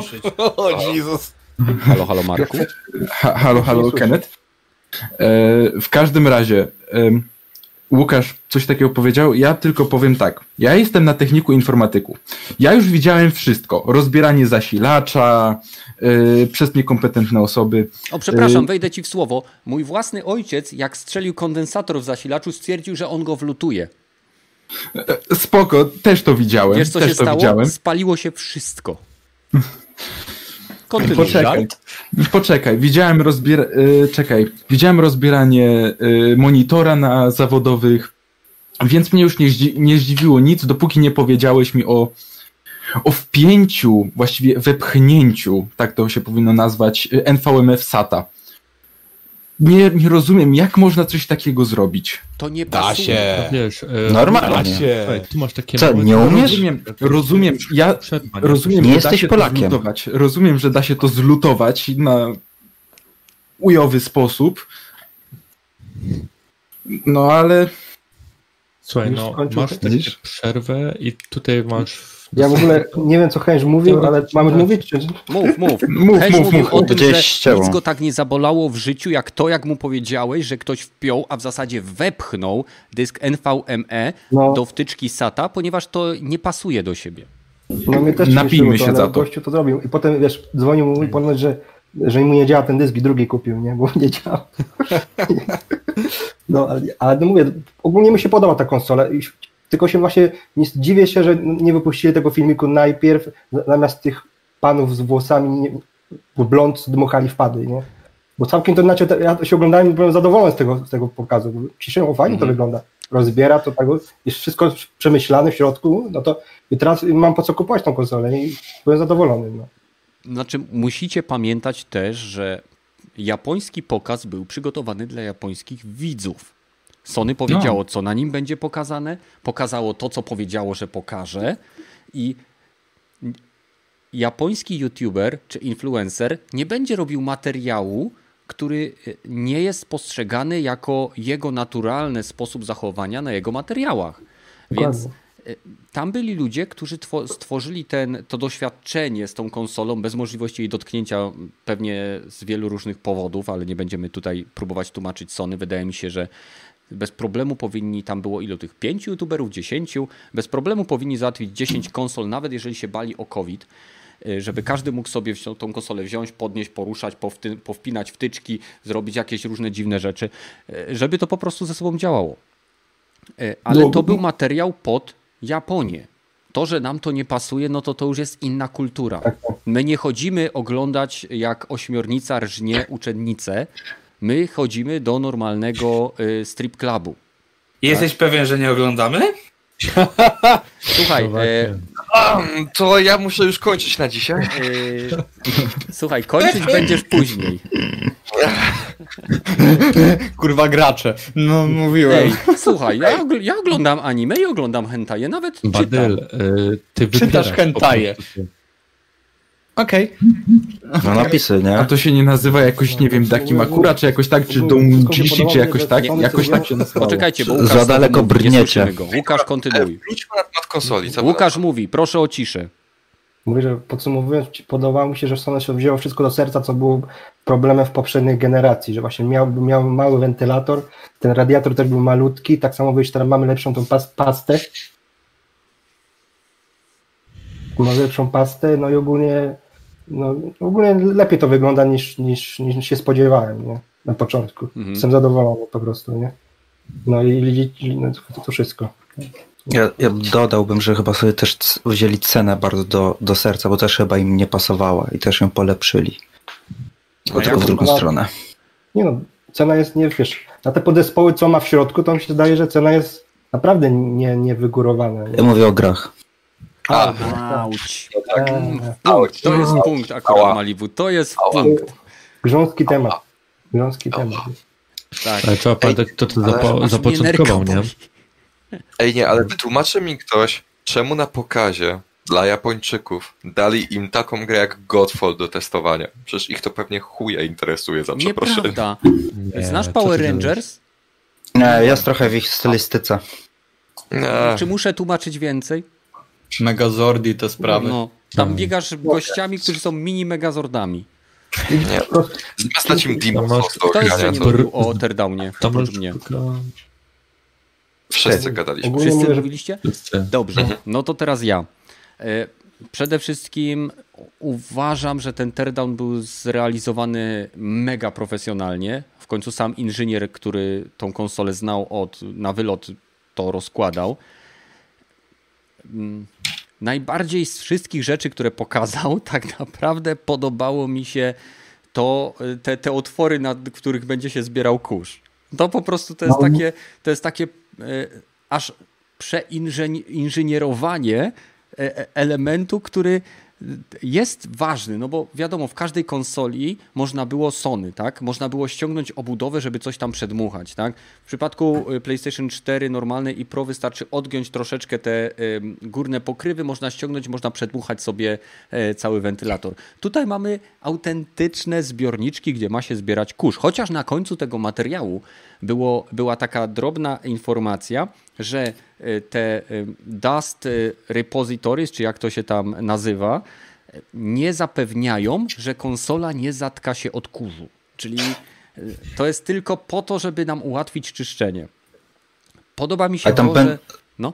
Tam Serge, wejdę sobie, ale tam będą jakieś zasacze, które będą zgromadzały tam ten kurz? Wydaje mi się, że to grawitacyjnie będzie się działo. To będzie krasnoludek, który będzie tak robił. Krasnoludek będzie cał kurz. Ja chciałem powiedzieć, że będzie mały Japończyk, ale... Aż tak małych nie ma. Ale już za dużo żartów wielkości rasy, okej? Bardzo rasistowsko, bardzo chłopaki. Też okropny, typowy Amerykanin. Ale weź, ja wolę, że masz problem z rasizmem? Kenneth mnie zna i wie, jaki jest. Dokładnie, ja znam Pepesza i wiem, jaki jest. Jeszcze o Żydach nie zacząłem. Ojojojojoj, może nie wchodźmy na ten temat. Dobra, czekajcie, bo muszę zrobić miód na Pepeszu. Ktoś powiedział gość w niemieckim tym mundurze, nie wchodźmy na ten temat Żydów, nie? Dobra. Przestańcie. To jest setny epizod, do jasnej cholery. To jest okropnie. Zaraz ktoś będzie wycinał Pepesza i z wszystkich jego wypowiedzi tak to potnie, że będzie, że Pepesz chce zacząć drugi Holokaust. No jak to kto? Ale jak to kto? Kiwaku już zaczyna zbierać i montować. Słuchajcie, wracając do Teardownu. Przede wszystkim... nie wiem, bardzo mnie rozbawiły właśnie te dziurki do zbierania kurzu. Radiator bardzo duży, więc teoretycznie będzie się obracał wolniej. Teoretycznie, no bo cholera wie, będę miał tą konsolę w domu, to na pewno dam znać, bo będę miał wtedy jeszcze mojego prosiaka, więc bez problemu będę w stanie zrobić porównanie. Prosiak będzie zasysał. Tak, bardzo mi się podoba jeszcze jakby... sama konstrukcja konsoli. W sensie to, że te otwory do zasysania powietrza są u góry i tak naprawdę tego powietrza tam widzieliście te całe żebrowania. W cholerę się go tam dostanie. Więc mam nadzieję, że to naprawdę sprawi, że konsola będzie działała ciszej. Wydaje się, że raporty, czy raczej informacje od ludzi, którzy mieli z tymi konsolami kontakt, potwierdzają to, że działa cicho, a najbardziej mnie rozśmiesza w tych wszystkich informacjach prasowych, że gazety potrafią wziąć tak oczywistą informację, że dobrze działający sprzęt chłodzący wydala z siebie ciepłe powietrze, tak? I robią z tego informację w stylu Xbox wydala bardzo ciepłe powietrze u góry. To znaczy, że kuźwa działa. Jak coś ma być chłodzone, to gdzieś to ciepło musi być wydmuchane. To zdecydowanie znaczy, że będzie palił domy i całe meble będą się rozkładały. Dokładnie to, co Rogaty mówi. Nie stawiać Xboxa przy tapecie, bo się momentalnie spali. Konsole są tak samo. Ja myślę, że już ubezpieczyciele już... Że poparzyć się można, że będziesz miał na ręce tak jak z Indiana Jonesa takie wypalone. To... Ja myślę, że w Stanach już ubezpieczyciele podnoszą stawki od ubezpieczeń mieszkań. Tak jest, jak masz konsolę w domu, to już zupełnie powinieneś mieć azbestem wyłożone taką półkę, żeby to, broń Boże, ogniem nie wybuchło. To jest idiotyzm po prostu, więc olejcie to. Co mi się bardzo podoba, to, że mamy w przypadku Sony możliwość zakładania dowolnych dysków. Wiem, że dla wielu osób może to być niedogodność, bo to jest, przyznaję, na pewno odkręcenie jednej śrubki, tak? Odkręcenie śrubki, żeby ściągnąć blaszkę, wsadzenie takiego płaskiego dysku w slot i przykręcenie drugiej śrubki oraz zamknięcie blaszki i zakręcenie tej śrubki jest trudniejsze niż wsadzenie po prostu karta do konsoli, tak? Ale nie, to nie jest coś, z czym sobie nie poradzi średnio rozgarnięty człowiek. Nie mówię o koledze, który wciskał NVMe w dysk SATA. Sorry, no ale... No. Lepiej, żeby nie oglądał tego odcinka. W każdym razie nie podajmy informacji adresu, imienia. Ej, to jest dobry tekst na podryw. Wciskać dysk NVMe na SATA. Tak. Ja mam mały off-top i pytanie do Badyla. Jak tam Cyberpunk? Bo widzę, że już chyba grałeś. Nie, to jest ten zestaw przedsprzedażowy. No zestaw przedsprzedażowy to dostają że tak powiem, tacy youtuberzy w dzień premiery, a ja dostaję ten taki zwykły pudełko. Badel dostaje tylko puste pudełka. Słuchajcie, Craftman pisze, że jego żona ma dwa otwory i kurzy w nich nie ma. No dba o żonę, regularnie czyści. O mój Boże, co się dzieje z tym? Jeszcze nie są nieplanowane. Jeszcze nie są tematy nieplanowane, ale jest 22, więc już lekko możemy. Ja chciałem pozdrowić żonę. W sensie Craftmana. Ja się tego chciałem. A co masz z tym jakieś doświadczenia, Badyl? I to jest w ogóle kaftan, a nie Craftman, czy cokolwiek, to jest kaftan. Słuchajcie, wiem, że tego nie widać, ale w moich okularach widać taką wielką, coś wygląda jak takie białe brwi. To jest jebitna świetlówka, która napierdziela mi w oczy. Ja ledwo co widzę monitor i ekran, więc dajcie mi spokój. Kenner, okulary ubrać na moje okulary w tym momencie. I to jest właśnie dobry moment na krótką reklamę kanału Badyl. Zapraszamy, wbijajcie. Słuchajcie, ważna informacja, w opisie tego materiału będą linki do kanałów, jeżeli ktoś z uczestników je ma, tutaj wiecie tych... Jeżeli ktoś z nich tutaj ma kanały, będzie link w pierwszym komentarzu do wszystkich kanałów. Zachęcam was do odwiedzenia tego jutro czy pojutrze tego odcinka i po prostu zasubskrybowanie, bo każda z tych osób, jeżeli tworzy, to tworzy naprawdę ciekawe materiały. Mogę na 100% wymienić Badyla, który... A może w każdej chwili przestać? Może. Może przestać w każdej chwili. To nie jest praca, to jest hobby. A jakbyście chcieli z tą osobą popisać, zawsze można wejść na Discorda naszego. Możecie też się tam dowiedzieć, jak wpchnąć dysk VME do dysku SATA, do wejścia SATA. Prowadzę instruktorzy, jak to robić. Wszyscy mają problem, nie wiem, czy specjalnie, czy druga strona, że jest duża, nie? Dla mnie niech będzie duża i mnie to nie interesuje, jak wygląda, ale właśnie, żeby była cicha i chłodna. A tam jak będzie wyglądać, to już jest drugorzędne. Cicha, chłodna i giergłodna. Czekajcie, wielka, nie? Czy ty, Łukasz, pijesz herbatę? Ja? Z prądem. To jest soczek. To jest wino z wodą, jak prawdziwi Rzymianie. Tylko ty na trzeźwo jesteś dzisiaj. Ej, nie, ja. Jeszcze Badyl. Badyl, ta jasne. Widziałem, co ty tam popijasz sobie. A Rogaty co pije? Lawę z piekła. Krew niewiernych. Lawę z piekła. No może być. Myślałem, że krew Chrystusa. Mój Boże. Okej, wracając do PlayStation 5. YouTube, proszę, nie kanceluj mojego kanału. To tylko 100. odcinek. Niech nie będzie ostatnim. Dobra, to gadamy dalej o PS5, czy... Nie, już tematy nieplanowane dawajcie. No to... Sorry, Kenneth. No. Sorry, przejmujemy ci streama. Mój kanał, mój podcast, moi goście dominują mnie. Kenneth, ja dalej oczekuję na zapłatę. Tylko jeden. Ja dalej oczekuję zapłatę za prowadzenie serwera Discord. Jakie następne tematy? Okej, pamiętam. Poczekaj, musimy się wymienić adresami. Przyjmujesz zapłatę w naturze? Wow. Wolę nie, ale od biedy można. Wolę nie, aczkolwiek tak. Wszystko zależy od usługi, nie? No, dokładnie. Żeby z dyskiem nie przyszedł. O nie, to wtedy go wykopię. Sformatuję go. Dobra, może teraz o grach coś o tych. Co? O grach? Ej, pogadajmy o grach, okej? Okay? No, pogadajmy o grach. Ej, dobra, Dobra. Skoro mówiliśmy już o wstecznej kompatybilności, to może niech każdy wymieni jakąś grę, którą z chęcią by ograł właśnie. We wstecznej kompatybilności? No. W co byś chciał zagrać jeszcze raz i co chciałbyś, aby dostało boost mode? Tylko, że wiecie, że to się nie klasyfikuje do tego gościa tutaj, do Rogatego, który ma wsteczną kompatybilność do lat 70. na swoim pececie.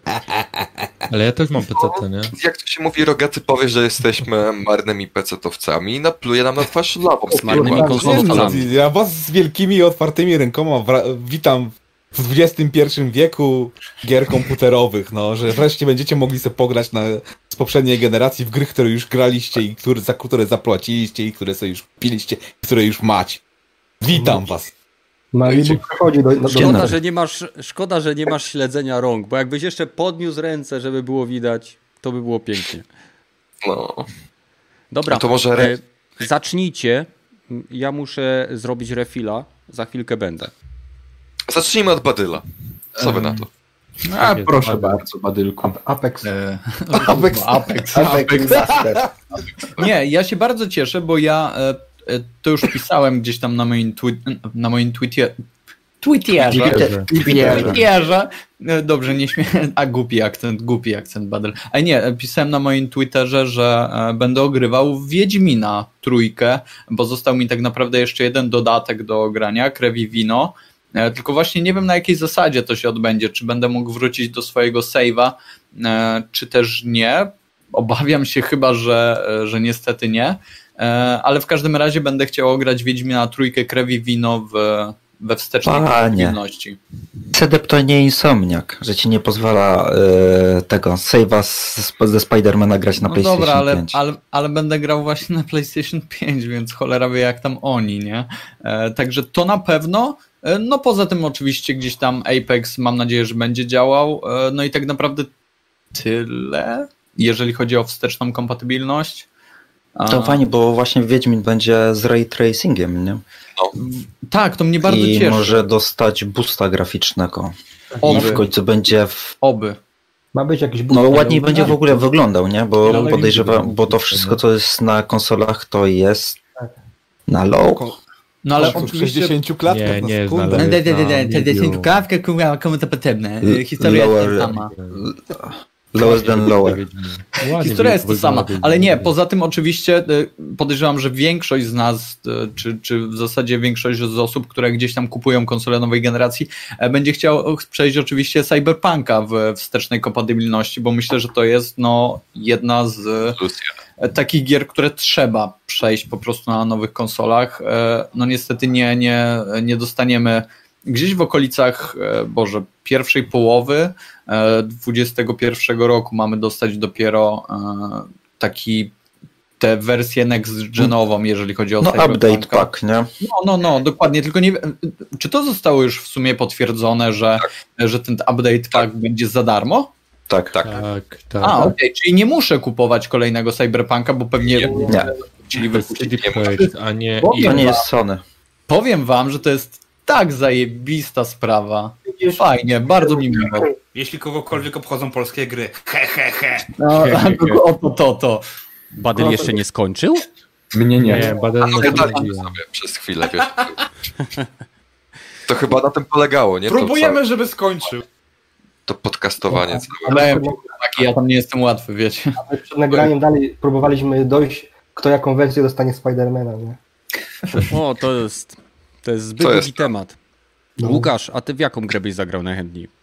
Już planuję zagrać w God of War'a, bo tam były odblokowane klatki, to liczę właśnie, że będzie 60 klateczek, zagram jeszcze raz, bo planowałem dawno God of War'a jeszcze raz zagrać, bo to jest dla mnie chyba gra generacji, a tu będziemy się potem rozmawiać, i Spidermana i chyba Bloodborne'a sobie skończę wreszcie. To też działał słabo. Przepraszam, czy God of War nie miał trybu 1080p 60 klatek? Miał dwa tryby, ale działał w 40-50. Nie, miał tryb performance, to nie był tryb 60 klatek, to są dwie różne rzeczy. Okej. Tak. Dobra, czyli miał latające, nie? Miał blokowane klatki i 1080p lub niższą rozdzielczość, ale... 430. 30, tak. No on nie miał 4K, on działał chyba... No nie, no nie, no fireboarding, no. Nie, to wiadomo, słuchajcie, o co chodzi. Ziombal AMG, widzisz Badel, tym razem powiedziałem, kurwa, dobrze, tak teraz ci tak... AMG. W każdym razie Ziombal pisze, czy wyjdzie dedyk Cyberpunka na PlayStation 5. I CD Projekt Red potwierdziło, że obecna wersja Cyberpunka, przepraszam, bo ostatnio śmiali się ze mnie, jak mówiłem Cyberpunk, jak Cyberguy, czy jak to się tam mówi, więc Cyberpunka będzie miała swoją specjalną reedycję next-genową. Mamy nadzieję, wszyscy tutaj myślę zebrani, że w tej edycji będą dodane wszystkie rzeczy, które zostały wycięte z wersji, którą dostaniemy teraz. Wycięte od razu. Oni tam ciężko crunchują w CD Projekcie, a ty mówisz, że wycinają rzeczy. To są nadgodziny, to są kuźwa nadgodziny. Przestańcie o tym mówić, jakby to było wrzucenie chłopa do kamieniołomu. Bo tak to wygląda, no. Tak działa CD. Pozdrawiam. Czy my chcemy gadać o crunchu teraz? Nie wiem. O cringe'u? Mówimy o grach, które chcemy zobaczyć w buście, tak? Łukasz już skończył? Tak, podałem czy jeszcze mogę powiedzieć, nie wiem, jeszcze tą... Second Son na pewno jeszcze teraz. Okay. Second Son miał tryb z 60 FPS-ami, które się mocno wahały, więc on będzie świetnie działał na PS5. No. To jest fakt. Dobra. Kiwaku, teraz ty. No, teraz jak mi Łukasz przypomniał, na pewno ogram chyba z 5. raz Infamousa Second Son, bo kocham tą grę. To była moja pierwsza gra na PS4 i mam cholerny sentyment. No. I na pewno poczekam też na to, aż Days Gone dostanie tego typu tryb boost mode, bo gdyby ta gra chodziła w 60 klatkach, ja szmacę, i miała lepsze dalsze renderowanie terenu, gdyby nie było popinu, ja szmacę. Tak dobrze by było. Nawet do 20 klatkach te hordy się pojawiały. Czy to najlepsza horda jak była, nie? To była trochę... Tak, bez spadków FPS-ów, bez popinu. Gdyby miała tylko te drobne błędy, które już ma po tylu łatkach, to oj. Ty, zakończyłeś studio robiło, nie? W sumie. Okej. To by była ta gra. Pepeż? Ja? Ty co byś chciał zobaczyć? Half-Life'a 3, ale niestety mówię o konsolach, więc... Niestety mówimy o konsolach. Tak? Niestety mówimy o konsolach. To ci powiem, że... Ciężko powiedzieć, jaką grę, nie? Wszystko to, co grałem, to tak w sumie jedynie chyba Red Dead Redemption, bo to była taka gra, która mogłaby na PS5 wyglądać jeszcze lepiej i to jest gra chyba generacji, jak dla mnie, nie? Tam zostaw gry generacji, siadło. To miał być następny temat. No dobrze, ale to też będzie dla mnie gra generacji. No. Dobra. Wiecie. Czyli nie ma żadnego poza Red Dead. No Red Dead, no a co możecie? God of War już mówiliście, Uncharted. No to nie znaczy, że nie możesz powtórzyć. Nie no, znaczy mogliby zrobić Uncharted 1, choć albo nie, dwójkę była trochę ciekawsza, fajniejsza, bo tam. Ona już była remasterowana, to nie wiem, czy to jest... Były remastery, no ale słuchajcie, Sony robi ile razy remaster? Tyle, jest ile różnica razy między remasterem a remake'iem. O, tak, dokładnie. A coverem. Tak, ej, ale Sony uwielbia robić remastera, nie? Więc wiecie. Aha, kumam. Jak dla mnie to mogą jeszcze raz to zrobić, tak wszyscy kupicie, nie? Bandito pisze, że God of War był zrobiony po kosztach. Po kosztach, których w życiu na oczy nie zobaczysz, Bandito. Chciałbym więcej gier takich po kosztach. No, ja też. O, jak takie mają być gry po kosztach, to Sony możecie je klepać do nieskończoności. To prawda. Gragi. Tylko po kosztach niech będą też ceny. Wiesz co, jak mogłeś zauważyć, przez cały czas jak chłopaki gadali, to ja się tak naprawdę zastanawiałem, co chciałbym ograć raz jeszcze, tym bardziej, że jestem osobą, która zazwyczaj raczej przychodzi gry i je odsprzedaje, ewentualnie nie wiem, raz na kilka lat wraca. Po prostu ja jestem osobą, która po prostu nie po to kupuje nową konsolę, żeby grać w starocie. Od tego zacznijmy.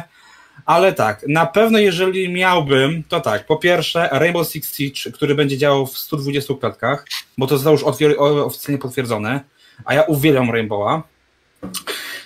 Po drugie, chciałbym zobaczyć takie gry jak na przykład Apex Innocence, które jakby na przykład dostało boosta do 60, mogłoby być fajne.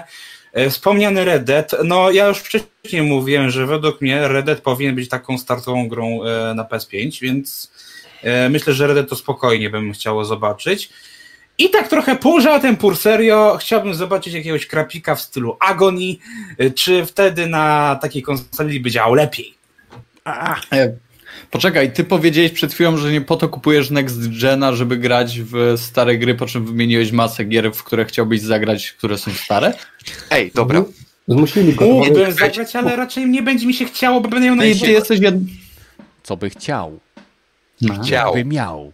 Ewentualnie za jakieś 3 lata to spoko, ale bo ogólnie to pewnie już wiecie, że jeżeli już zostało tam potwierdzone, że jeżeli macie PS5, to od razu będzie wam się odpalać biblioteka, która wam pokaże też gry z 4, więc to jest fajne. Więc tak, no jeżeli coś mnie znajdzie, to po prostu będę musiał sobie tam przejść swoją bibliotekę, ale no mówię, to prędzej za jakieś, nie wiem, 3 lata, jak faktycznie będę czekał, nie wiem, na nowe The Last of Us na przykład, albo nowe Uncharted, że przez pół roku nic nie będzie w coś, to wtedy, ale tak to na ten moment nie mam nic takiego, co bym chciał, bo faktycznie wszystko jest ograne na świeżo, wszystko w miarę dobrze pamiętam, a nawet jak kupowałem PS4, to tak samo było z GTA 5, bo kupiłem z GTA 5, że odpaliłem, zobaczyłem ten tryb FPP i po 5 minutach wyłączyłem, odinstalowałem, na drugi dzień sprzedałem za 130 zł. Także. Znaczy, bądźmy szczerzy, gdyby Gragi chciał grać w gry, które już ma i w gry, które już przeszedł, to kupiłby Xbox Series X. Nie, odpaliłby PC raczej chyba. No, też fakt. Ale no, odpalił znowu konsolę, którą obsługuje to, nie? Bo mam wszystkie playaki, nie? Henshu, wyłącz tą maszynę do dymu, dyskoteka się skończyła. I jakie gry chciałbyś zobaczyć na konsoli? GTA San Andreas Remaster. Remake. Remake czy remaster? Co by było lepsze? Remake. Wow. Remake? No, oczywiście. No. Z tym, z hotkejem na... Coffee, coś tam. Na Coffee Moda. Na Coffee Moda. Słuchaj, ogólnie to ja... Nie, to jest takie dziecinne marzenie, ale chciałbym zobaczyć remake San Andreas. Ze względu na to, że to jest moja gra dzieciństwa, w którą przegrałem już, no... Tak piraz... Moment. Grałeś w to nie mając 18 lat? Co? Czekaj, czy ty masz dalej 18 lat? Już masz 18 lat, czy jeszcze nie? Słuchaj, rodzice mi to kupili, jak miałem 5 lat, więc... Jaką grę?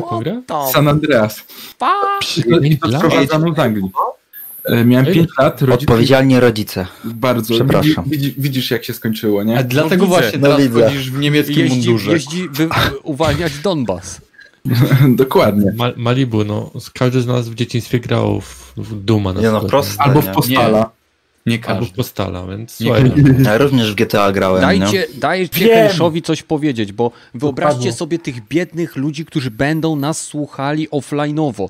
Do jasnej cholery. Przecież oni będą musieli sobie pauzować, cofać, kto co powiedział. I cisza nastała. Dobra, no to tak w GTA San Andreas już gram 14 rok z rzędu. Tak bez kapy. Serio, ja w tą grę gram 14 lat już i mi się nie nudzi. I naprawdę zobaczyłbym taki remaster San Andreas porządny, z taką odświeżoną, ładną grafiką, nie wiem, z rzeczami, które były wycięte między wersją PC a PS2, z jakimś contentem nawet dodatkowym. To by było takie moje małe dziecinne marzenie, ale tak gra tej generacji, którą bym chciał ograć jeszcze, to nie ma takiej. Tak zupełnie serio. Nie ma takiej. Dziękuję, skończyłem. Okej. Ja wpadłem na grę, która mogłaby być przeze mnie ograna, ale nie była na tej generacji. Duke Nukem Forever. O mordę. Badel, czy ty pijesz czystą wódkę? No, słuchaj, jak się nie ma co się lubi, to się lubi co się ma, tak? Dobrze. Przeskakujemy z Hensha do Malibu. Alałem po prostu jest spokoj obok. Okay? Ja mam parę gier nieogranych na PlayStation. Więc z chęcią ograłbym Ghost of Tsushima, gdzie właśnie ostatnio zapowiedzieli, że będzie boost do 60 klatek, co jest bardzo fajne, i boost do wczytywania lokacji. Co i tak trwało 6 sekund. No, więc bardzo spoko. Więc... No na pewno grał No mów, no, mów. Wszystkie te ostatnie ekskluzywy, nie? Bo po prostu w pewnym momencie sprzedajemy PlayStation i bo stwierdziłem, że będę to wszystko ogrywał w lepszej grafice, rozdzielczości, płynności na PlayStation 5. Więc ograłbym na pewno jeszcze The Last of Us 2, bo w to też nie grałem. Mhm. W Death Stranding to będę grał na PC-cie, Horizona dokończać będę grał na PC-cie, tak co tam jeszcze było? Days Gone. Nie wiem, czy mi się chce kurwa jeździć motorem i uzupełniać bak co 5 minut. Bardzo fajna gra. No to nie wiem. Ale zobaczymy. Może jak będzie w plusie kiedyś za darmo, czy tam w PlayStation Collection, czy coś. PlayStation Collection, więc... A no to... Może odpalę. Zobaczyć spodoba. Co tam jeszcze? To ze wsteczni to tyle, co bym chciał chyba ograć. Kiwaku. Ja mówiłeś? Fuck. Ale mogę dodać Ghost of Tsushima, bo mali go w 100%. Ja też mówiłem, ale mogę powtórzyć. Dobry wprowadzony. God of War. Czekajcie. Za chwilkę będzie mi szło lepiej. Kenneth. Ale to ciekawe, co powiedział Mariusz właśnie, że szybkie wczytywanie gier. Ty nie masz konsoli. Sorry Łukasz, ale no faktycznie jak mówiłeś, to szkoda, żebyśmy tutaj, jest 22:40 i będzie nam się to ciągnęło. Przepraszam, że ci tak wejdę w słowo. Rogaty, wiem, że ty generalnie nie masz konsoli teraz, tak? Jesteś, twoją główną platformą do gier jest PC, więc masz tak naprawdę najlepsze z obu światów dzięki Game Passowi i Microsoftowi. Czy są jakieś gry na platformie Sony, które chciałbyś ograć, jeżeli trafiłyby na PC-ta w formie tak jak Horizon? God of War chyba. I może remastery Uncharted. Ale oprócz tego to raczej nie za bardzo. Mhm. Bo cała reszta prędzej... Final Fantasy i tak chyba trafi na PC-ta. Mhm. Wszystkie poprzednie trafi. 16, tak. Mhm. Nie sądzę. No, chyba, że ze staroci. To już kiedyś mówiliśmy, że jeżeli by się pojawiły remake'i, to Legend of Kain Soul Reaver. Albo Blood Omen 2. Albo cała ta trylogia. Właściwie tam 4 gry były, ale... Dokładnie. No ja bym jeszcze dodał... Dodałbym jedną grę tą od twórców ICO. The Last Guardian. Aha. Bo tam framerate kurwa leży. Leży, to jest fakt. A zrobią czwarty raz tego Shadow of the Colossus na PlayStation 5?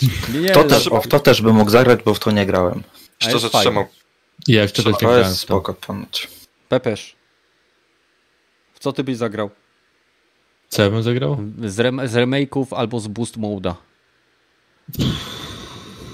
A co to, o grach podcast?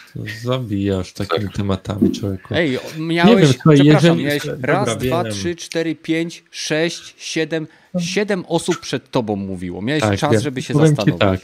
Powiem ci tak, że ogólnie jeżeli kupujesz nową konsolę, to chcesz grać w nowe gry, a nie rzeczy, które już ograłeś. Taka jest prawda. I tutaj niestety... No ja już powiedziałem, że jakąś na pewno God of War'a może bym zagrał, ale jedynkę God of War'a, żeby odtworzyli ją, zremasteryzowali, bo zrobili tylko remastera trójki, a nie zrobili ani jedynki, ani dwójki. I w sumie jedynkę bym chciał zobaczyć, bo ona już ma swoje lata, to jest z PS trójki, więc no to już byłoby fajnie zobaczyć, jakby to w 4K z HDR-ami i tym wszystkimi badziewiami wyglądało, nie? W ogóle bym się je od nowa zrobił, na nowym silniku może i tak dalej. Bo gierka była fajnym po takim mordobiciem, więc no tak to ogrywam wszystkie eksy po kolei. No co tu? To nie PC, nie? PC-towe gry są takie, co zapadają mocno w pamięć, jak Half-Life. Przepraszam, a z którego to roku jest gra? Pierwszy jest 96 z tego co pamiętam, albo 98. No to są faktycznie gry, które na PC zapadają w pamięć, no bo trudno zapomnieć tych kilka zajebistych gier, które są na PC. Nie, no żartuję oczywiście, słuchajcie. Ja próbowałem na strzelankach i Halej był pierwszą strzelanką, którą dostałem chyba w wieku miałem, nie pamiętam, 14 lat chyba, czy jakoś tak. dostałem od ojca może 12 i bałem się w nią grać, nie? To kurka przyznam. Trochę mi zajęło, zanim ją przeszedłem, ale to są gry, na których się człowiek wychował. Na Doomie, na Prince of Persia. Teraz nikt nie chce przeszedł tych gier. No jak nie, masz Prince of Persia, masz remake. Ja pierdolę, jakie to gówno jest. O Jezu, tam... A zrobiłbyś lepszą. A kurwa zrobię. Kurwa zrobię. Prosto z Paryża.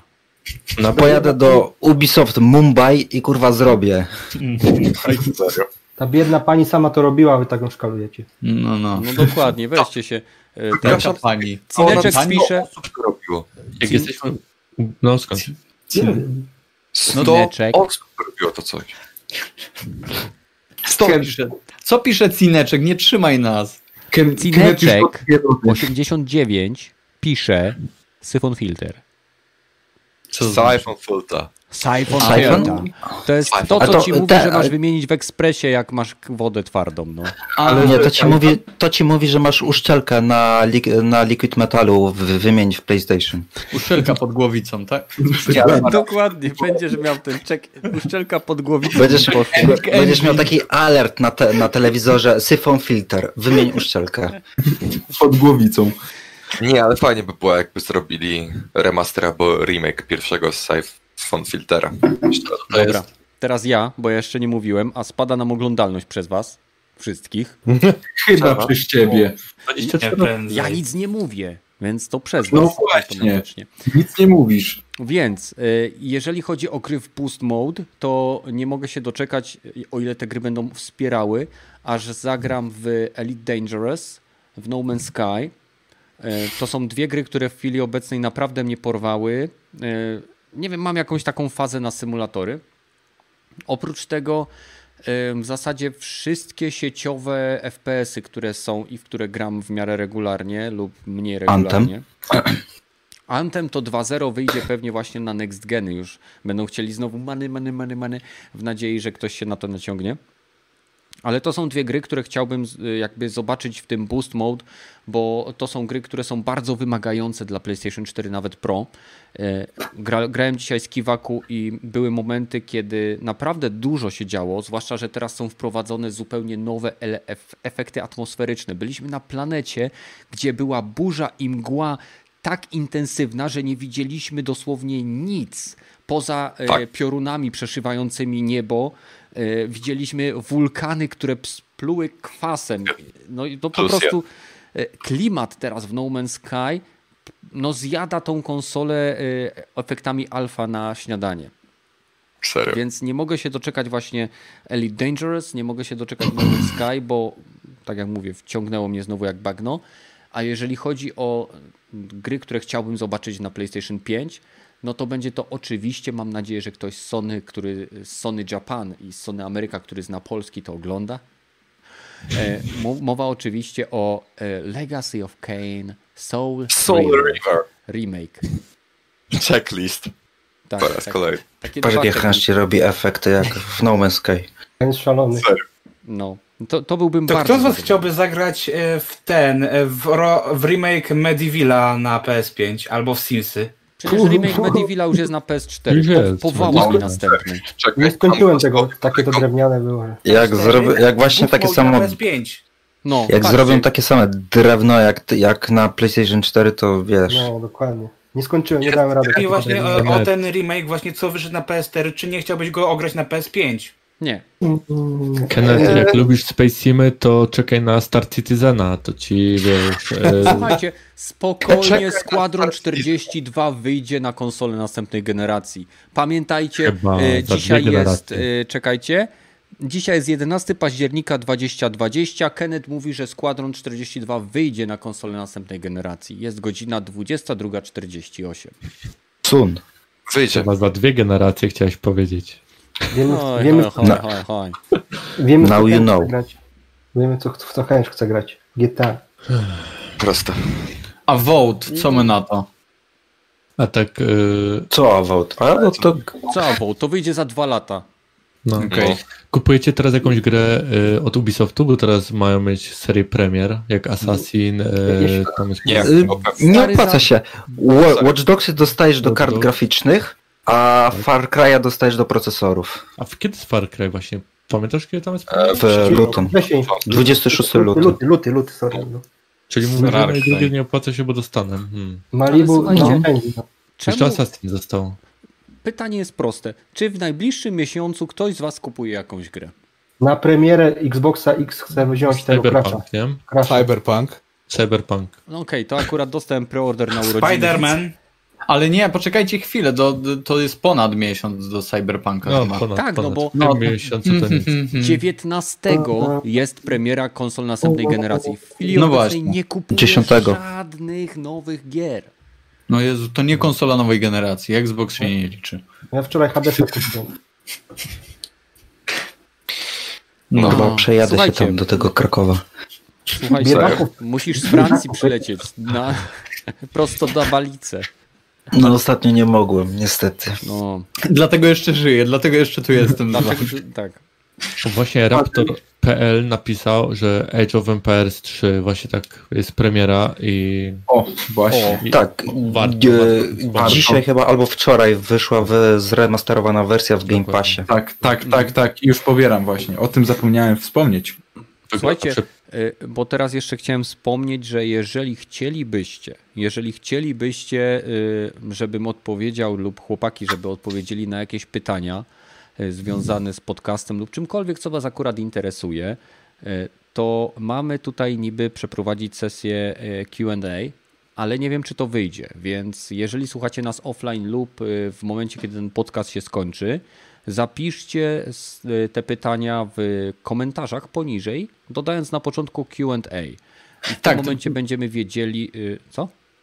Ja bym chciał, bo niektóre osoby słuchają nas faktycznie na Spotify'u, na iTunesach i tak dalej, więc wejdźcie sobie w link, który jest poniżej, prowadzący do kanału Gracz Watch Keneta i tam poniżej w sekcji komentarzy do tego filmu napiszcie faktycznie wasze pytania. Postaramy się faktycznie, żeby kolejny odcinek był tym, w którym Q&A zostanie przeprowadzone właściwie, tak? Tak, prawdopodobnie będzie to na samym końcu w tematach nieplanowanych, no bo nie każdego może to interesować, ale kto wie, być może będziecie mieli. Ale dlaczego? Ciekawe są takie godzinne sesje Q&A na przykład, nie? Ale cały odcinek tylko skupiony na tym. Okej. Teraz zadaję pytanie wszystkim osobom, które tutaj mnie otaczają. Chcecie siedzieć przez ponad godzinę i patrzeć, jak ja odpowiadam na pytania? Tak. No, dlaczego nie? Ale w sensie nie, chodzi mi o to, że wy będziecie też na podcaście. Tak. No. Ale to skąd wiesz, może nie będą tylko pytania do ciebie, egoisto jeden. Dokładnie, jaki egocentryk. Myślisz, że jego kanał, jego podcast i kurwa ludzie mają do niego pytania. I od razu się... Ale to tylko manekiny jak w Fifie. Moje ego wprost proporcjonalnie rośnie do ilości subskrypcji, bitches. Do temperatury w PlayStation 5. To nie, to takiej skali nie ma. Danio się nas spytał temacik o grach generacji. Bardzo dobrze, miałem też o tym mówić, więc Kiwaku, zaczynasz. Twoja gra generacji. Czemu ode mnie? Ja nie mogę się przez to... To jest... Wiedźmin 3. Przekazałeś pytania, odpowiadaj. A żebyś kuźwa wiedział, że to jest Wiedźmin 3. I sobie rogaty, że pewnie ci podebrałem ten. No, Wiedźmin 3. Rogaty, twoja gra generacji PC-towej. Generację załóżmy, liczmy... nie wiem, jak na PC się liczy generację czym? 7 lat. Ostatnie po prostu. Ostatnie 7 lat.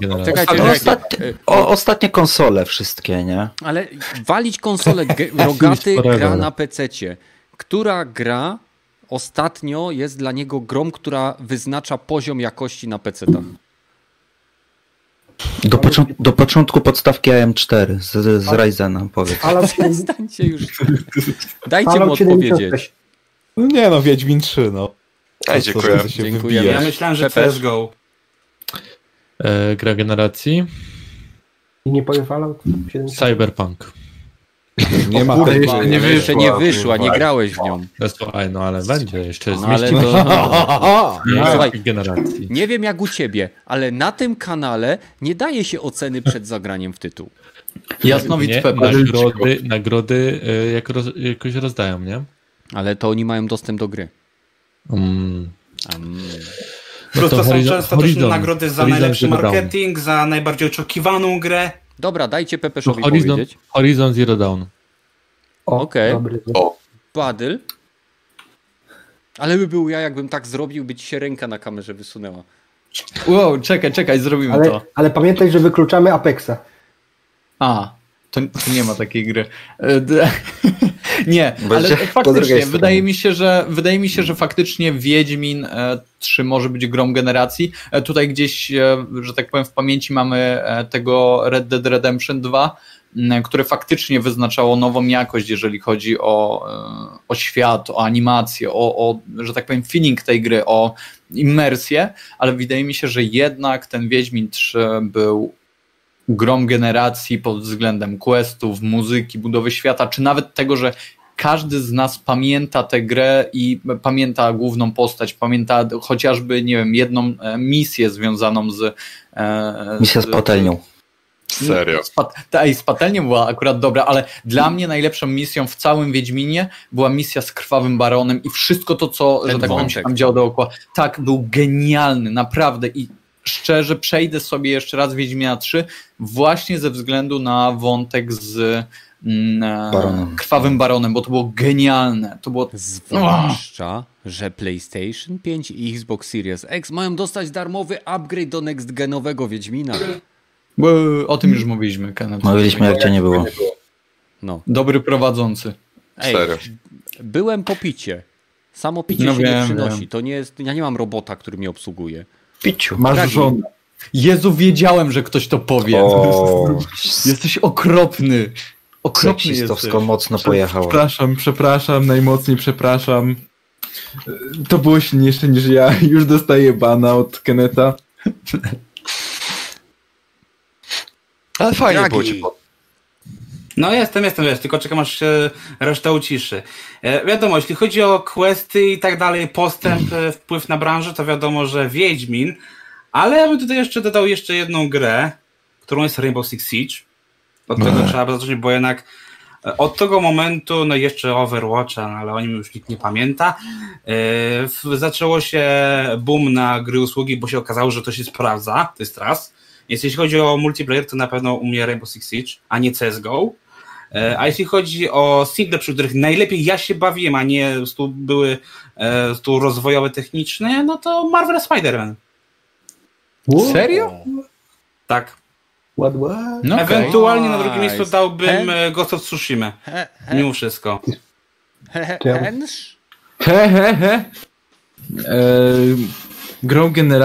Moją grą generacji będzie coś... San Andreas, które gram od 14 lat.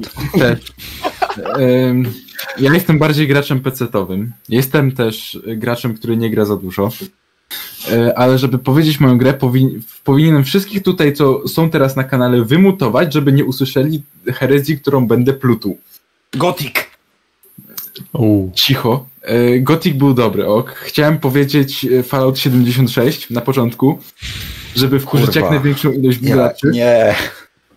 Dobry żart. Dobry żart. Powiedz, że jeszcze masz tego golda wykupionego w Falloutie 76 i płacisz kaskę tam. A skąd wiesz, że nie mam? Ja pierdolę. Weź go zmutuj albo wyłącz go całkowicie. Malibu. Nie mogę, bo jest administratorem Discorda. No właśnie. Malibu. Ja usuń Discorda. To są nieruszalny. Ej, to są jaja Keneta, a to jest ręka Hensha. Nie, to pokazałeś jaja Keneta. No tak pokazałem. A powiedziałeś ręka. Ręka Hensha. I ona cię za nie... Wiesz, co chodzi. Dobra, Hensh, kontynuuj. Jaką tą grę weźmiesz, wyduś to z siebie? No w sumie to ciężko mi jest to wydusić z siebie, ale biorąc pod uwagę ostatnie 7 lat, to IMO, ale tak zupełnie serio, PUBG na pecety. Dlaczego? Ja pierdolę. Ale nie, posłuchaj, bo on tak naprawdę rozpoczął tak jakby manię tworzenia gier Battle Royale, nie? Prawda. PUBG zaczął tak jakby nowy gatunek przez to, powiedzmy w ten sposób. Gatunek drewna. Nie każdy go musi go lubić, ale coraz więcej gier go wprowadza. Właśnie COD, Warzone na przykład, czy tam inne gierki tego typu, czy nawet w Forzie 4 jest tryb Battle Royale, jakby nie patrzeć. Nawet w Apexie do jasnej cholery. Nawet no właśnie. I Mario jest przecież. Dajcie mu skończyć. Na Switchu. Według mnie ta gra miała takie największe odbicie na takiej kulturze gier przez ostatnie 7 lat. Przynajmniej według mnie. To tutaj ma rację, to prawda. O Jezu, no dobra, ale to wprowadziło tylko... Fortnite'a takiego, jakiego no dobra, ale wprowadziło znamy, tylko nowy gatunek, ale zlituję się, no kurwa, gra generacji po... Jezus Malibu, no, przyjeźdź do Krakowa, nabijemy się. Powiem tak, jeżeli by to miała być gra, która ukształtowała branżę w obecnej generacji, zgodzę się. PUBG jako starter, Fortnite jako shaper. Tak? Jako która wyszlifowała wszystko, tak. Nie? I Malibu przejmuje pałeczkę po chęczu. Przejmuje pałeczkę. Przepraszam. Ja mogę 2 gry powiedzieć? Może. Nie. Aczkolwiek tylko pierwsza się liczy. Nie możesz. O kurwa. To czekaj, muszę się dobrze zastanowić. Ej, wiesz co powiedzieć, w głębi serca. Wiem. No, The Last of Us 2. Ale nie grałem w to. To mam powiedzieć, że na YouTubie oglądałem i najlepsza gra. Nie, ale na YouTube. Ale wiesz, ja do końcówkę widziałem. Nie, dobra, serio. Dla mnie najlepszymi grami tej generacji, których się najlepiej bawiłem, to jest Zelda Breath of the Wild i Mario Odyssey. No i tylko ta pierwsza się liczy. Dziękuję, dobranoc. Tylko ta pierwsza się liczy. Dziękujemy. Kiwaku. Ja już mówiłem. Znaczy, dlatego wybierz następną osobę. Wybrnął. Chyba tylko ja jeszcze nie mówiłem, chyba wszyscy nie. Ja wybieram Łukasza. Ja powiem, żeby się nie powtarzać, ale chyba się nikt nie obrazi, że to God of War, nie? Ta cała relacja z synem, ojcem jest świetnie napisana, a w ogóle co najbardziej się podobało, to właśnie ten pomysł, żeby gra była nakręcona tak w filmie na jednej kamerze, nie? To było coś było fajne, to fakt. To było coś, nie było naprawdę spoko. Ta cała fabuła była świetna. Ten cały świat i klimat ten nordycki robił robotę. No, ciężko coś tej grze powiedzieć, coś o niej źle. I niektórzy cieplają walki, ale to nie. Ja tam mi się podobała walka. Tyle, no to było. Jedyna wada tej gry to to, że walczyło się zbyt dużą ilością troli. Jakbym miał się inną powiedzieć, takich to jest, samych. Jak Malibu, nie? Zelda albo Odyssey, to też świetne gry były dla mnie. Ale liczy się tylko pierwsza. God of War. Sorry. Nie ma zwrotów. Pepeż mówił. Ja mówiłem. A teraz przy okazji sprawdzałem PUBG i powiem Pepeż wam, że mówił, PUBG to tylko ja nie mówiłem? Tak, tylko ty nie mówiłeś. Masz krótką pamięć po tym piwie. No. Ja też mówił, że tam chyba ten Eye of the Tiger czy coś takiego. Tak. Black Tiger. Yeah. Black Tiger na PlayStation 4. Najlepsza gra generacji. Ja mówię oczywiście tylko w kontekście gry generacji konsolowej, ponieważ na PC nie gram. Mówię w kontekście gier, w które ja osobiście zagrałem i to jest gra generacji moja osobista i będzie to Red Dead Redemption 2. O, jednak. Tak, z tego powodu... Miałem to na trzecim. Z tego powodu, że świat jest genialnie stworzony. Sama narracja i prowadzenie postaci wszystkich, które tam są, jest prawdziwą podróżą. Z Arturem, z tymi wszystkimi ludźmi, których on spotyka. I tak naprawdę... Ostatnie, 2 godziny, 1,5 godziny, coś koło tego, ja autentycznie w tej grze miałem oczy wypełnione łzami. I to mnie po prostu, ta gra emocjonalnie mnie rozwaliła z punktu widzenia przywiązania do postaci, do durnego zwierzęcia, które miałem ze sobą od samego początku. ilość detali, takich jak na przykład, że każde uszkodzenie kapelusza Artura jest zapamiętywane przez grę i na przykład w momencie, kiedy ja kończyłem grę i moja żona kończyła grę, jej kapelusz był praktycznie podziurawiony kulami, ponieważ ona go nie zmieniała, podczas gdy ja się wielokrotnie przebierałem, korzystając z tych wszystkich opcji ubierańkowych gry. W jej kapeluszu były dziury po kulach, które ona załapała w ten kapelusz na samym początku gry. I absolutnie każdy z nas podczas ostatniej ścieżki, kiedy, wiadomo, nie przed epilogiem, tylko wcześniej jak się szło, jest taki moment, kiedy głównemu bohaterowi ten kapelusz Artura jest zwiewany. I każdy z nas się wróciło po ten pieprzony kapelusz. Ktoś się nie wrócił? Powiedzcie mi. Ja się wracałem. Też chyba wracałem, z tego co pamiętam. Bo był taki moment, kiedy wiatr nam po prostu go zwiewał i można było go podnieść. Odwiedziłeś potem grób? Odwiedziłeś grób? Wszystko zrobiłem do jasnej cholery. Ja w momencie, kiedy ta gra się skończyła, to jak został poprowadzony wątek tej całej postaci, od momentu, kiedy na początku gramy w tą grę i się cieszymy, że robimy te wszystkie złe rzeczy, jesteśmy bandytą, jesteśmy super, wymuszamy na ludziach pieniądze, odbieramy długi, robimy napady. Ona ma świetną klamrę, ten początek i koniec. Dokładnie, to się tak dopina, i to jest gra, która pokazuje, jeżeli ktoś nie potrafi z tej gry wyciągnąć czegokolwiek, to niech wyciągnie jeden morał, że najmniejsze decyzje, których nie jesteśmy świadomi, potrafią do nas wrócić po latach i ujawnić swoje konsekwencje. I karma. Nie karma, po prostu nasze decyzje, że... Efekt motyla. Efekt motyla też, efekt motyla, karma, pierdzielenie. Gra jest świetnie napisana, postacie są genialnie napisane. Wszelkie zarzuty do tego tytułu odnośnie, nie wiem, że ma wolne animacje, wolne tempo. Takie jest życie, czy takie było życie na dzikim zachodzie. Ale sama gra się w sobie dłuży, bądźmy szczerzy. Słuchaj, ja miałem 300 konia. Nie, ja ci powiem szczerze. Wiesz co, tak. Jak grasz na PlayStation 4 i HDD, to się może dłużyć.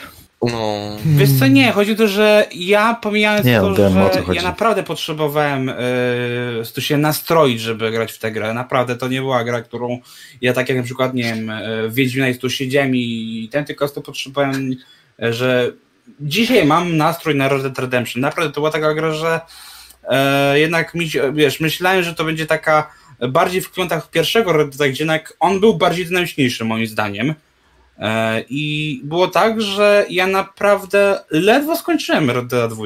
Naprawdę ja go wymęczyłem i powiem ci szczerze, że okej, wizualnie to jest top of the top. Tutaj tylko jedna gra mi się przywodzi na myśl, czyli The Last of Us 2, jeśli chodzi o dorównanie graficzne. Ale jeśli chodzi o całą resztę, no wiadomo, przywiązanie do postaci, detali, bomba. Ale tak szczerze, żeby zapamiętać tę grę, nie wiem, za fabułę, za gameplay, to miałbym z tym duży problem. Tak szczerze, nie? Ja czerpałem z niej przyjemność przez może, nie wiem, pierwsze 10-15 godzin, a potem zaczęła się troszkę już taka męka. Gragi, powiem ci, że czasem moja żona widziała, że codziennie gram w jedną grę i się pyta... Co robię teraz? Ja powiedziałem, że na przykład złowiłem sobie ryby, zabiłem jelenia i jadę sobie do miasteczka. Zapytałem się, może byś kurwa obiad w końcu ugotował, co? Znaczy wiesz, może mi się nie dłużyło tak jak na przykład Assassin's Creed Odyssey, który był koszmarny pod tym kątem, ale mi zajęło, jak ja zacząłem grać w Red Deada w listopadzie, tak skończyłem w styczniu. Ale nie, trzeba było lubić te mechaniki, czasami konika, jazda po tych bezdrożach. Jeżeli ktoś nie lubi takich dłużyn, takich w ogóle, jedziesz, patrzysz na pejzaż, jeżeli tego nie lubisz w grach, to Red Dead Redemption cię znudzi, bo... To jest spoko, ja bym tym zachwycony, nie? Tylko, ta gra jest strasznie melancholijna, to nie jest typowy blockbuster, nie? Ona jest duża, ja uważam, ona jest na szeroką skalę, ale nie, ona nie jest po prostu skierowana do masowego odbiorcy, który musi mieć chyba błyski wszędzie, wszystko, nie? Tak, dlatego tutaj trzeba mieć konkretny nastrój, mówię, whiskacz w ręku, taka jesienna troszkę depresja i to jest najlepszy moment na Red Deada, ale mówię, ja się na początku zachwycałem tym wszystkim, ale powiesz, jakichś 30-40 godzinach wykonywanie tak naprawdę wszystkiego tak powoli, kiedy już chcesz podać ten finał, to dalej, to już w pewnym momencie przestaje ci to już, tak mówię, bawić, nie? I zaczyna ci to męczyć. Przepraszam, ty miałeś tylko 40 godzin w Red Deadzie? I właśnie ja miałem, wiesz, najgorsze to już nie, że Red Dead nie miał licznika, ale ja myślę, że miałem tak spokojnie z jakieś 60-70 godzin, nie? Tak myślę, że na oko to spokojnie. I dlatego mówię, po jakichś 30-40 tylko czekałem, żeby dobrnąć do końca, nie? Fabuła była genialna, ale tak mówicie, przeszkadzajki te wszystkie kowbojowe były, niektórych irytowały. To nie były przeszkadzajki, to były imersji. Dokładnie. Ja powiem wam tak. Plus, a dla innych minus. No i co zrobisz?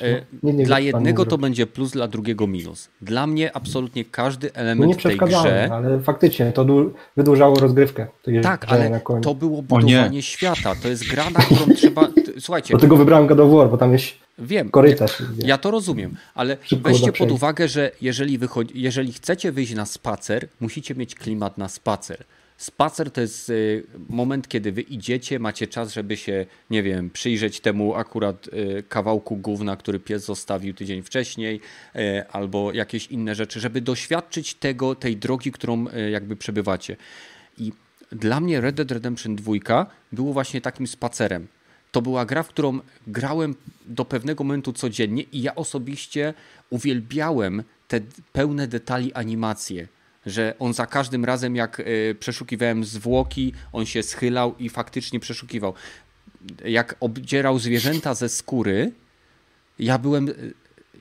nie wiem, może ja tylko zwracam uwagę na takie rzeczy, ale...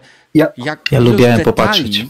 Które ktoś musiał spędzić nad tym, żeby to zaanimować, to było widać budżet tej gry, było widać setki ludzi, którzy nad tym pracowali i było widać, że ktoś podszedł i powiedział, nie stary, masz zrobić pełną animację zrywania skóry z królika od samego początku do samego końca, rozumiesz? Tak, tylko teraz dwie rzeczy, Kenneth. To tak, z jednej strony to potwierdza ci, że to jest gra, za którą zapłaciłbyś 350 zł, ale nawet z drugiej strony... Szczerze? Gragi, za tą grę bym dał 500 zł. Ja też, tylko mówię, kwestia jest taka, że mówię, po iluś tam godzinach chciałbyś mieć możliwość przyspieszenia niektórych animacji, bo już jest, to się napatrzyłeś, naoglądałeś i po prostu skupiasz się stricte na grze. Nie. Już nie na wizualnej sferze, tylko po prostu na grze. Tak, na czysto grze. Nie? W tym wypadku dla mnie, zaraz oddam głos, w tym wypadku dla mnie nagle w pewnym momencie możliwość wyłączenia tych animacji byłaby odebraniem czy ujęciem realności świata, który dla mnie, właśnie dlatego miałem takie przywiązanie do postaci, z którymi rozmawiałem, z którymi imprezowałem, z którymi byłem w barach, z którymi piłem piwo, z którymi byłem na polowaniach, czy do zwierząt, które tam poznałem, byłoby ujęciem tej budowania tego świata. W pewnym momencie wyobraź sobie, że do pewnego momentu ci budują realizm świata, tak? Musisz się schylić, żeby podnieść przedmioty, musisz zrobić to, musisz zrobić tamto, nie wiem, żeby nakarmić konia czy pogłaskać konia, musisz nacisnąć przycisk, jest animacja i w pewnym momencie ci to odbierają. I to przestaje w tym momencie budować twoją więź z tym światem. I ta reakcja na samym końcu, według mnie, ta emocjonalna reakcja na samym końcu byłaby o wiele słabsza, a przynajmniej byłaby o wiele mniej powszechna. Ja pamiętam, że w trzecim akcie to chyba na 20 godzin wsiąkłem i tropiłem te wszystkie zwierzęta. Wszystkie wytropiłem, nie? Tak mi to wciągło. No. A wiecie co? Że... No.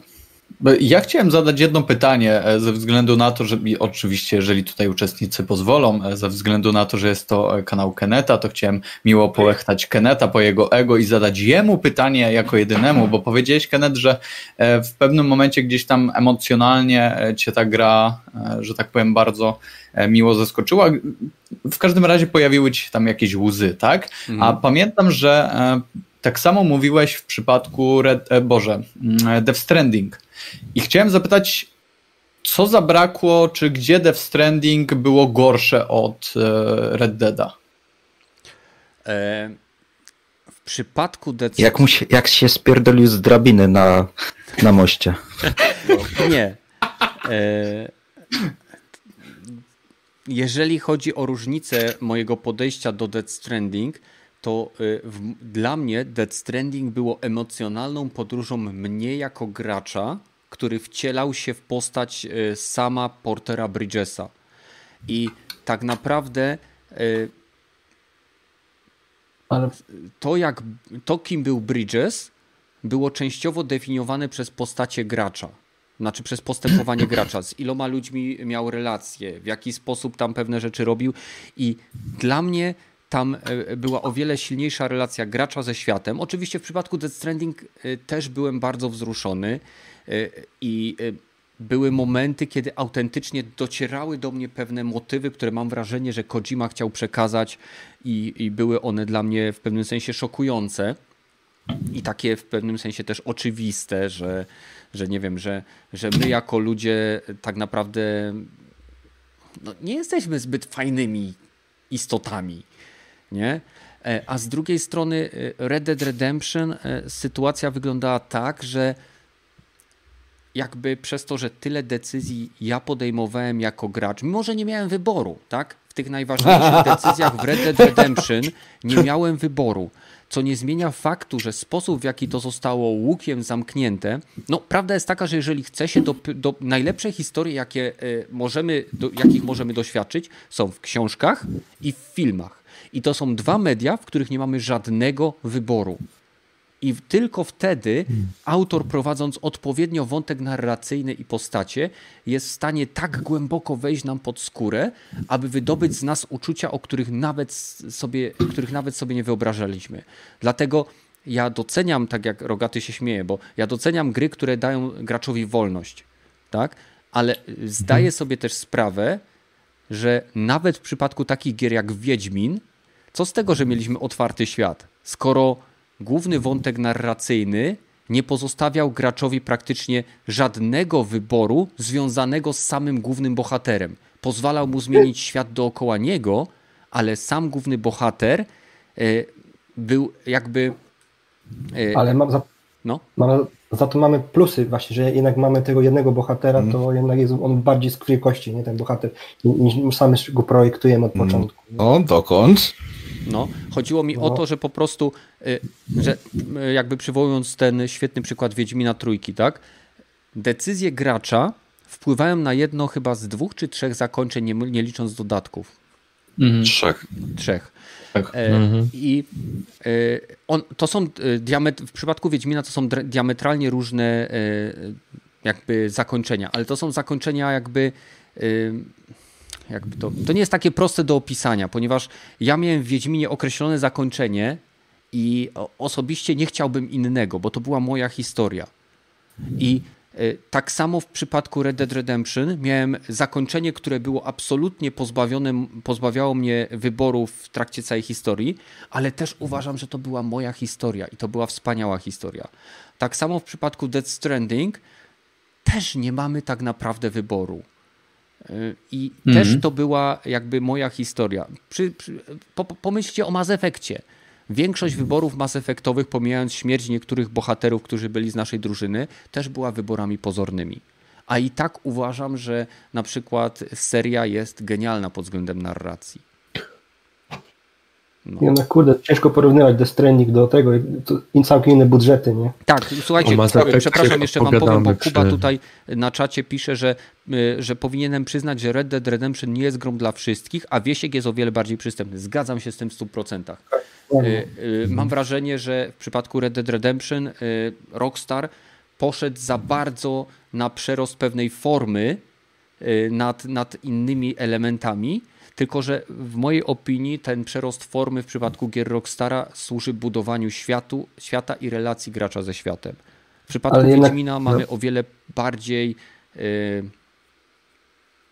Chyba jednak się bardziej starzeje Wiedźmin, jeśli chodzi o gameplay, niż ten, nie? W sensie, no Wiedźmin jest starszy o 3 lata, więc to też... starszy jest, no. Ale historia dalej się dobrze trzyma w Wiedźminie. Nie no, historia będzie się zawsze dobrze trzymać. Historia jest super napisana. Jednak chyba główny wątek lepszy mi się wydaje, że Red Dead, nie główny wątek. Wiecie, ten Rockstar, Red Dead Redemption po prostu jak zrobili, no to ta gra miała być lepsza pod każdym względem od Wiedźmina i oni zawsze chcieli wszystko lepiej zrobić, żeby być kolejną grą, która coś robi lepiej. Podwyższa. No właśnie, nie we wszystkich aspektach im się udało. Graficznych tak, ilości szczegółów też, ale już historię opowiadali dokładnie tak samo, jak to robili już GTA 5, 4 czy no, coś takiego. Poprzednich swoich. Może też dlatego właśnie tak naprawdę ta historia aż tak nas nie wciągnęła. W sensie są kilka momentów, które naprawdę tam do dzisiaj pamiętam na wyrywki, ale no właśnie, tak szczerze to historia Red Dead mi się wydaje, że trochę jest rozwodniona, tak szczerze, nie?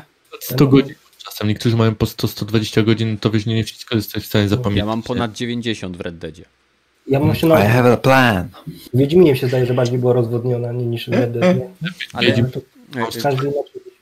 wiecie, co jest ciekawe i nie wiem, czy to był faktyczny zamysł, ale zachowanie Dutcha i te jego ciągłe komentarze, zwróćcie uwagę, nie wiem, jeżeli ktoś grał, być może na czacie, jeżeli nas słucha, też będzie się z tym zgadza lub nie. Czekam na wasze komentarze. Jeżeli słuchacie nas offline, to wejdźcie na link, który Badl umieści oczywiście w opisie offline'owych i dajcie znać w komentarzu. Ale ja osobiście na początku byłem bardziej po stronie Dutcha ze względu na to, że mieliśmy sytuację, w której on był gościem, który przygarnął Artura i przygarnął... Nie pamiętam drugiej postaci. Tam dopiero po prostu po czasie wychodzi szydło z worka. Tak, nie? Ale chodzi mi o to, że jakby gra jest poprowadzona w taki sposób, żeby gracz sam czuł te emocje i tą realizację, że Dutch jest chyba nie do końca normalny. On jest na pewno nie jest. On jest tak bardzo zagubiony we własnym ego, że on uważa się za nieomylnego i mi się podobało to, że przynajmniej ja to tak odebrałem, że to było tak bardzo, wiesz, dawane graczowi przed pysk, że w pewnym momencie gracz myślał, kuźwa Dacz, przestań pieprzyć, ty nie masz żadnego planu, ty po prostu wymyślasz z sekundy na sekundę i w pewnym momencie dochodzimy do takiego momentu w grze, gdzie sam Artur się orientuje, że coś jest nie tak, nie? I to dla mnie tego typu zagrywki, mimo że pod względem jakby manipulacyjnym są dosyć oczywiste, są bardzo fajnym przeniesieniem, próbą przeniesienia, bo to nie zawsze się udaje, próbą przeniesienia emocji z gry na gracza. I dlatego właśnie też Red Dead Redemption Dobra, to skoro już gadaliście o Red Deadzie przez ostatnie pół godziny, to teraz pytanie z czatu od Danio 7856 Gracz Watch. A na jakie miejsce dajecie The Last of Us Part 2? Jezu, ja myślałem, że nikt nie powie dzisiaj tego. A jednak, Danio... Właśnie dlatego zaczynamy od Łukasza. Ale to pytanie możesz kiwaku powtórzyć, bo ja nie mam podpowiedzi. Na jakim miejscu swojej topki dajesz The Last of Us Part 2? Brakłoby miejsca. Na samym miejscu. To nie jest topka. To już nie jest topka. To jest fundament. To jest topka. To jest topka dołu. Topka dołu, okej. Okay. Okej, dobra. Kto jeszcze grał w Last of Us 2? Ja. Pięknie. Okay. No to zaczynamy od Dragiego. Jeśli chodzi o aspekty graficzne, techniczne, to zdecydowanie albo dałbym na drugim miejscu zaraz za Red Deadem, albo ex aequo na pierwszym. Jeżeli chodzi o całą resztę, no to muszę powiedzieć, że No i tak, na pewno ta gra nie jest wybitna, tak jak mi się mogło wydawać, ale faktem jest, że jednak trochę wrzątku ci namieszała, ale mimo wszystko jednak bym ją ocenił dużo niżej nawet od jedynki, którą uważam, że i tak jest gorsza od God of War'a, więc no tak, no według mnie jedynka jest lepszym The Last of Us niż The Last of Us 2. No, wreszcie ktoś tutaj mądrze prawi. Badyl? Mówimy o tej generacji, więc dla mnie w tej generacji The Last of Us Part 2 jest najlepszym The Last of Us. Okej. Yeah. Okay. Jeśli liczysz... mimo że remaster jest też na PlayStation 4, ale więc okay. Nie, oczywiście nie uwzględniamy remastera, bo pierwotnie gra wyszła na PS3, ale nie, zdecydowanie, tak jak tutaj powiedział Gragi, czy w zasadzie dużo ludzi tak uważa, że The Last of Us jest lepsze i moim zdaniem tak samo, to jest zdanie, które gdzieś tam już mówiłem, The Last of Us, czy w zasadzie cała ta seria nie potrzebowała The Last of Us 2, nie potrzebowała tego sequela, jednak niemniej fajnie, ale okej, ale grając w tę grę nie czułem, żebym, nie wiem, marnował czas. Czułem się fajnie, bo to była fajna historia, to była bardzo fajna historia, to była bardzo emocjonalna historia. Zdecydowanie fajny pokaz tego, co Naughty Dog ma w arsenale, tego jak fajnie potrafią dopieścić swoją grę, tego jak fajnie potrafią poprowadzić oczywiście całą historię, więc mi naprawdę bardzo się ta gra podobała. Niemniej tak jak tutaj ktoś zadał pytanie a propos topki, raczej to nie będzie topka, top 3 czy top 5, więc zdecydowanie troszeczkę niżej, ale głównie ze względu na to, że było bardzo dużo innych gier, które dla mnie trafiają do tej topki, także The Last of Us naprawdę było super grą, ale nie na tyle. Okej. Kto następny? Ja. Ja chciałbym jeszcze tylko rzecz dodać do tego, co powiedział Badyl. Ja uważam, że The Last of Us 2 mogło być naprawdę zajebiste, gdyby raz, że mówię, parę tam decyzji tu było lepiej poprowadzonych, ale najlepiej by było, gdyby ta gra skupiała się wyłącznie, tutaj sorry za spoiler, wyłącznie na lewie. Sorry, ale jeżeli, mówiąc tak szczerze, to moim zdaniem Lew jest 100 razy lepszą postacią od Abi. I ja się naprawdę zaangażowałem w ten jego wątek. What? Nie zgadzam się, kurwa. Nie zgadzam się, kurwa. Wszyscy na lewo. Nie, nie zgadzam się. Łukasz? Zgadzam się. Wszyscy są lepsi. I przechodzimy do Pepesza. Dla mnie The Last of Us jest top 3 gier, które wzbudziły najwięcej emocji w ogóle. Pod względem wizualnym, fabularnym jest to bardzo dobra gra. Ciężko mi usytuować, to jest pierwsze, drugie czy trzecie miejsce. Top 3, według mnie tak lepiej powiedzieć.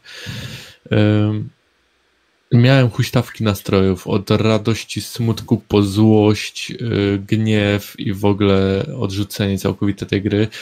Po to, że drugi raz nie byłem w stanie skończyć tej gry. Próbowałem, nie byłem w stanie, musiałem ją sprzedać. Drugą grą, która wywołała może nie takie emocje, ale na samym końcu emocje smutku bardzo duże, to było God of Tsushima i może też dlatego, że kocham Japonię, kocham po prostu ten styl. A nie jest Stany? Tam... kontynuuj. Tak, więc Chicago. Ghost of Tsushima po prostu również według mnie zasługuje na top 3, ale The Last of Us nie jest złą grą, po prostu jest inną i nie wszyscy byli w stanie dorosnąć do tego typu fabuły. Na przykład twórcy? Dragon na pewno nie dorósł do tego. Nie. Słuchajcie, od The Last of Us mieliśmy cały materiał, po prostu spoilercast The Last of Us, tam możecie wszyscy iść, sobie zobaczycie ten materiał i tam każdy będzie widział. Przez ponad 2 godziny maglowaliśmy to. Rogaty tam trzeba dorastać do głaskania pieska. Nie spoilerujcie, nie kłóćmy się tutaj, Pepeż ma prawo do własnej opinii. Czy ktoś jeszcze grał? Ja chcę zagrać Abi w trzeciej części. Dobrze. Czy ktoś jeszcze grał? Nikt? Tylko ja? Dobra. Tylko ja grał. Więc powiem szczerze, że Last of Us jest podobnie jak w przypadku Pepesza u mnie w top trójce. Tak naprawdę na drugim miejscu. Głównie z tego powodu, że żadna gra w historii mojego growego życia, a to jest naprawdę dosyć wiele lat, bo gram mniej więcej od 8 roku życia, a mam teraz 39 lat, nigdy nie wywołała u mnie takiego wachlarzu emocji i nie przeprowadziła mnie przez taką podróż emocjonalną związaną z tym, co Pepesz powiedział, z zaskoczeniem, złością, odrzuceniem, wyparciem, po prostu nienawiścią czystą poprzez te wszystkie elementy, które mnie jako gracza przeprowadziły przez głównie nieprzyjemne emocje, gdzie tak naprawdę nie ma zbyt wielu gier, które sprzedają graczowi negatywne emocje. Dlatego ja osobiście uważam, że ta gra nie dostanie zbyt wielu nagród gier roku, chyba że ze względów poprawności politycznej. Łukasz, widzę, się modli. Albo wizualnej jeszcze kwestii, bo tutaj mówię, no, nie ma co się skłócić. Wizualnie to jest... nie ma co też porównywać tej gry do Red Dead Redemption, bo mamy grę z otwartym światem i Last of Us 2, która jest tak naprawdę grą korytarzową i nie ma co tego porównywać. Tam po prostu jesteś w stanie wycisnąć więcej.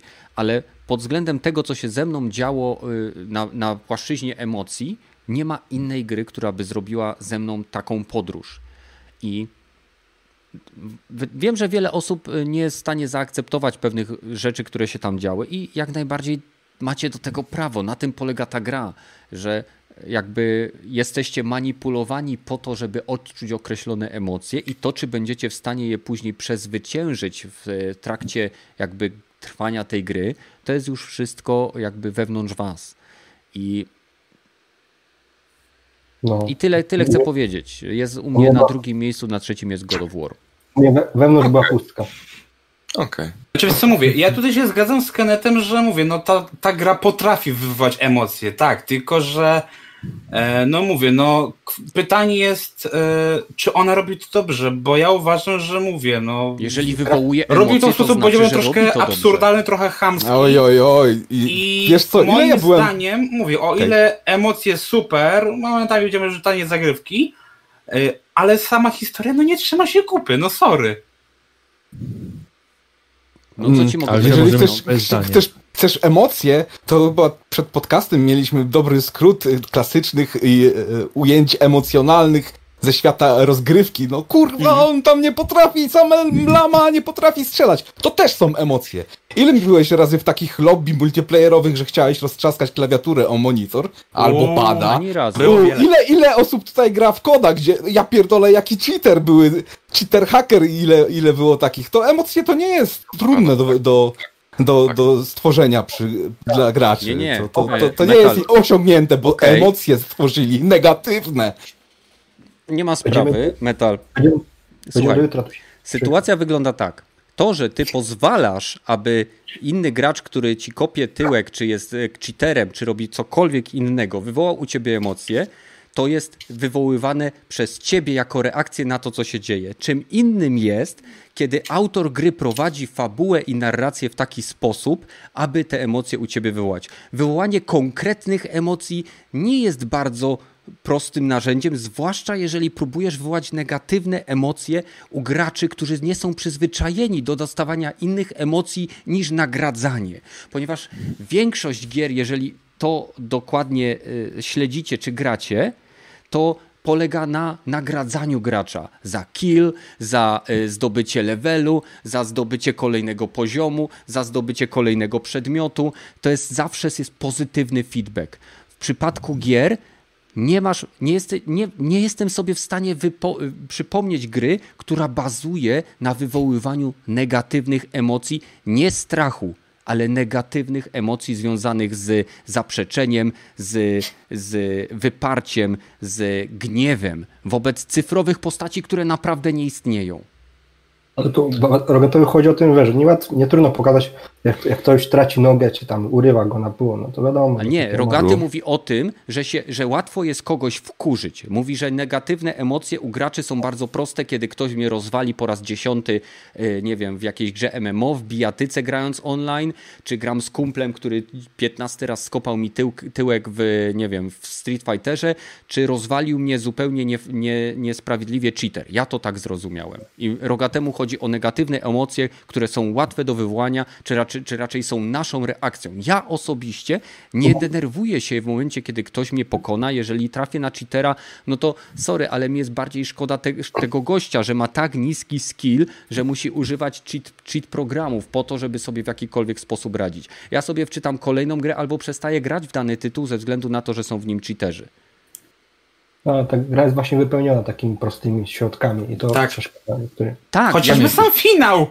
Ja się z tym zgadzam. Puenta, jaka jest z tej gry, tak naprawdę, jaka ale ci płynie. Słuchajcie, ja się z tym zgadzam. Tak, to są bardzo proste mechanizmy, ale co jest złego w prostym mechanizmie? Czy w momencie, kiedy że są oklepane, przewidywalne, używane setki razy i nawet tak nad wyrost, tak obcykane są we wszystkich innych mediach, że widać je z kilometra. No dobrze, w Call of Duty też miałeś naciskanie. To jest powód. The Last of Us też była cholernie przewidywalna i schematyczna, okej? Okay? Ale było dobrze poprowadzone i czuwałeś satysfakcję z tego, że to ale albo czepiamy się, że ktoś używa coś oklepanego i to jest ogólnie źle, albo czepiamy się, że ktoś używa coś oklepanego i poprowadził to dobrze. No wybierzmy jedną opcję.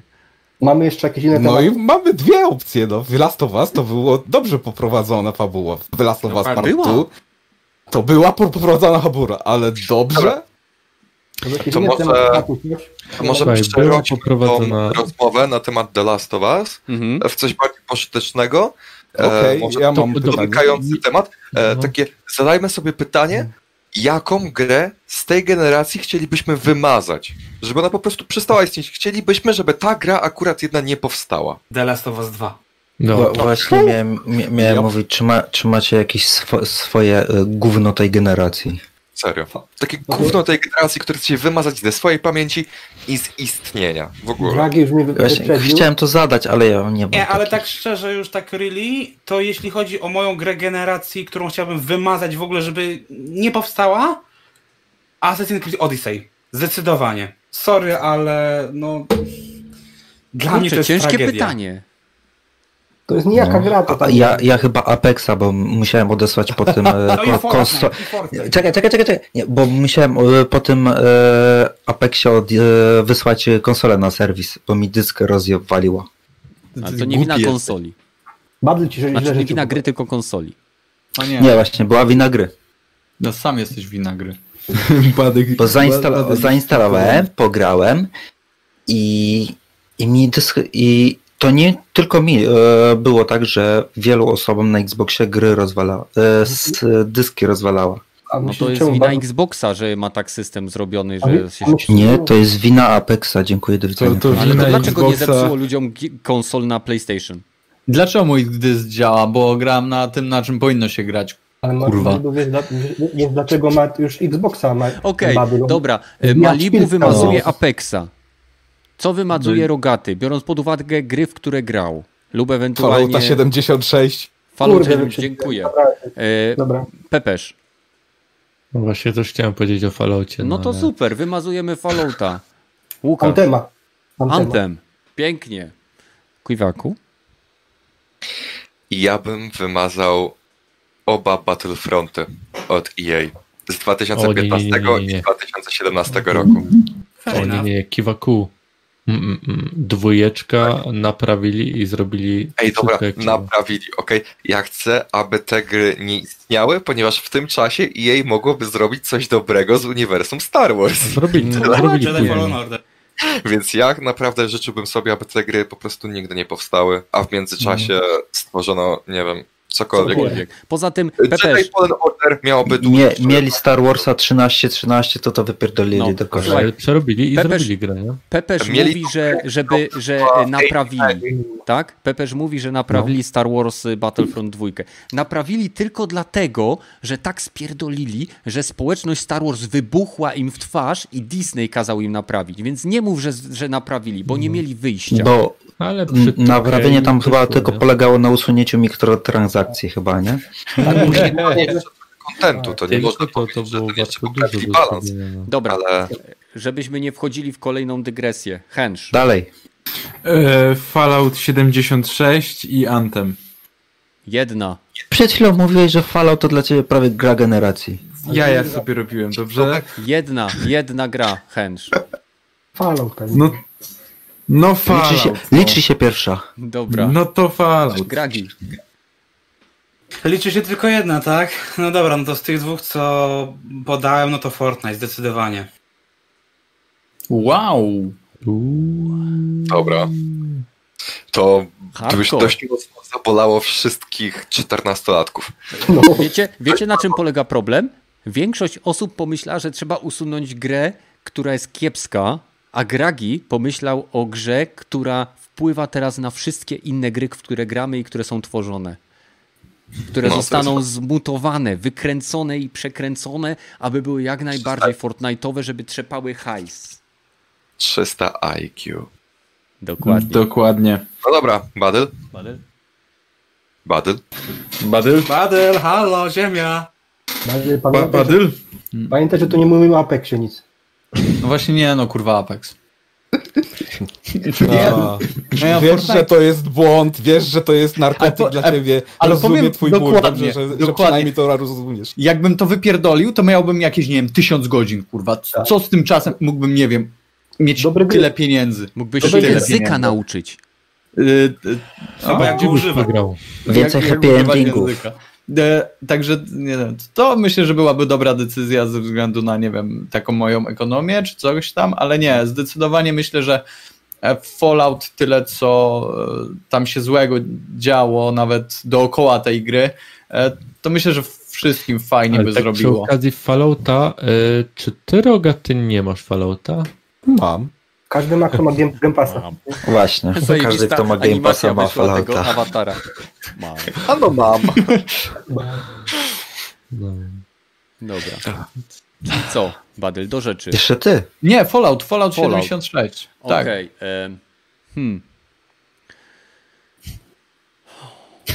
No dawaj Fallouta, kurwa. Miałeś 7 osób przed sobą, mogłeś się zastanowić. Dokładnie. Okej, no cóż, wraca to. Okej, jak najbardziej zgadzam się z Gragim. Fortnite. Miło, mój człowiek. O, proszę. Smutno.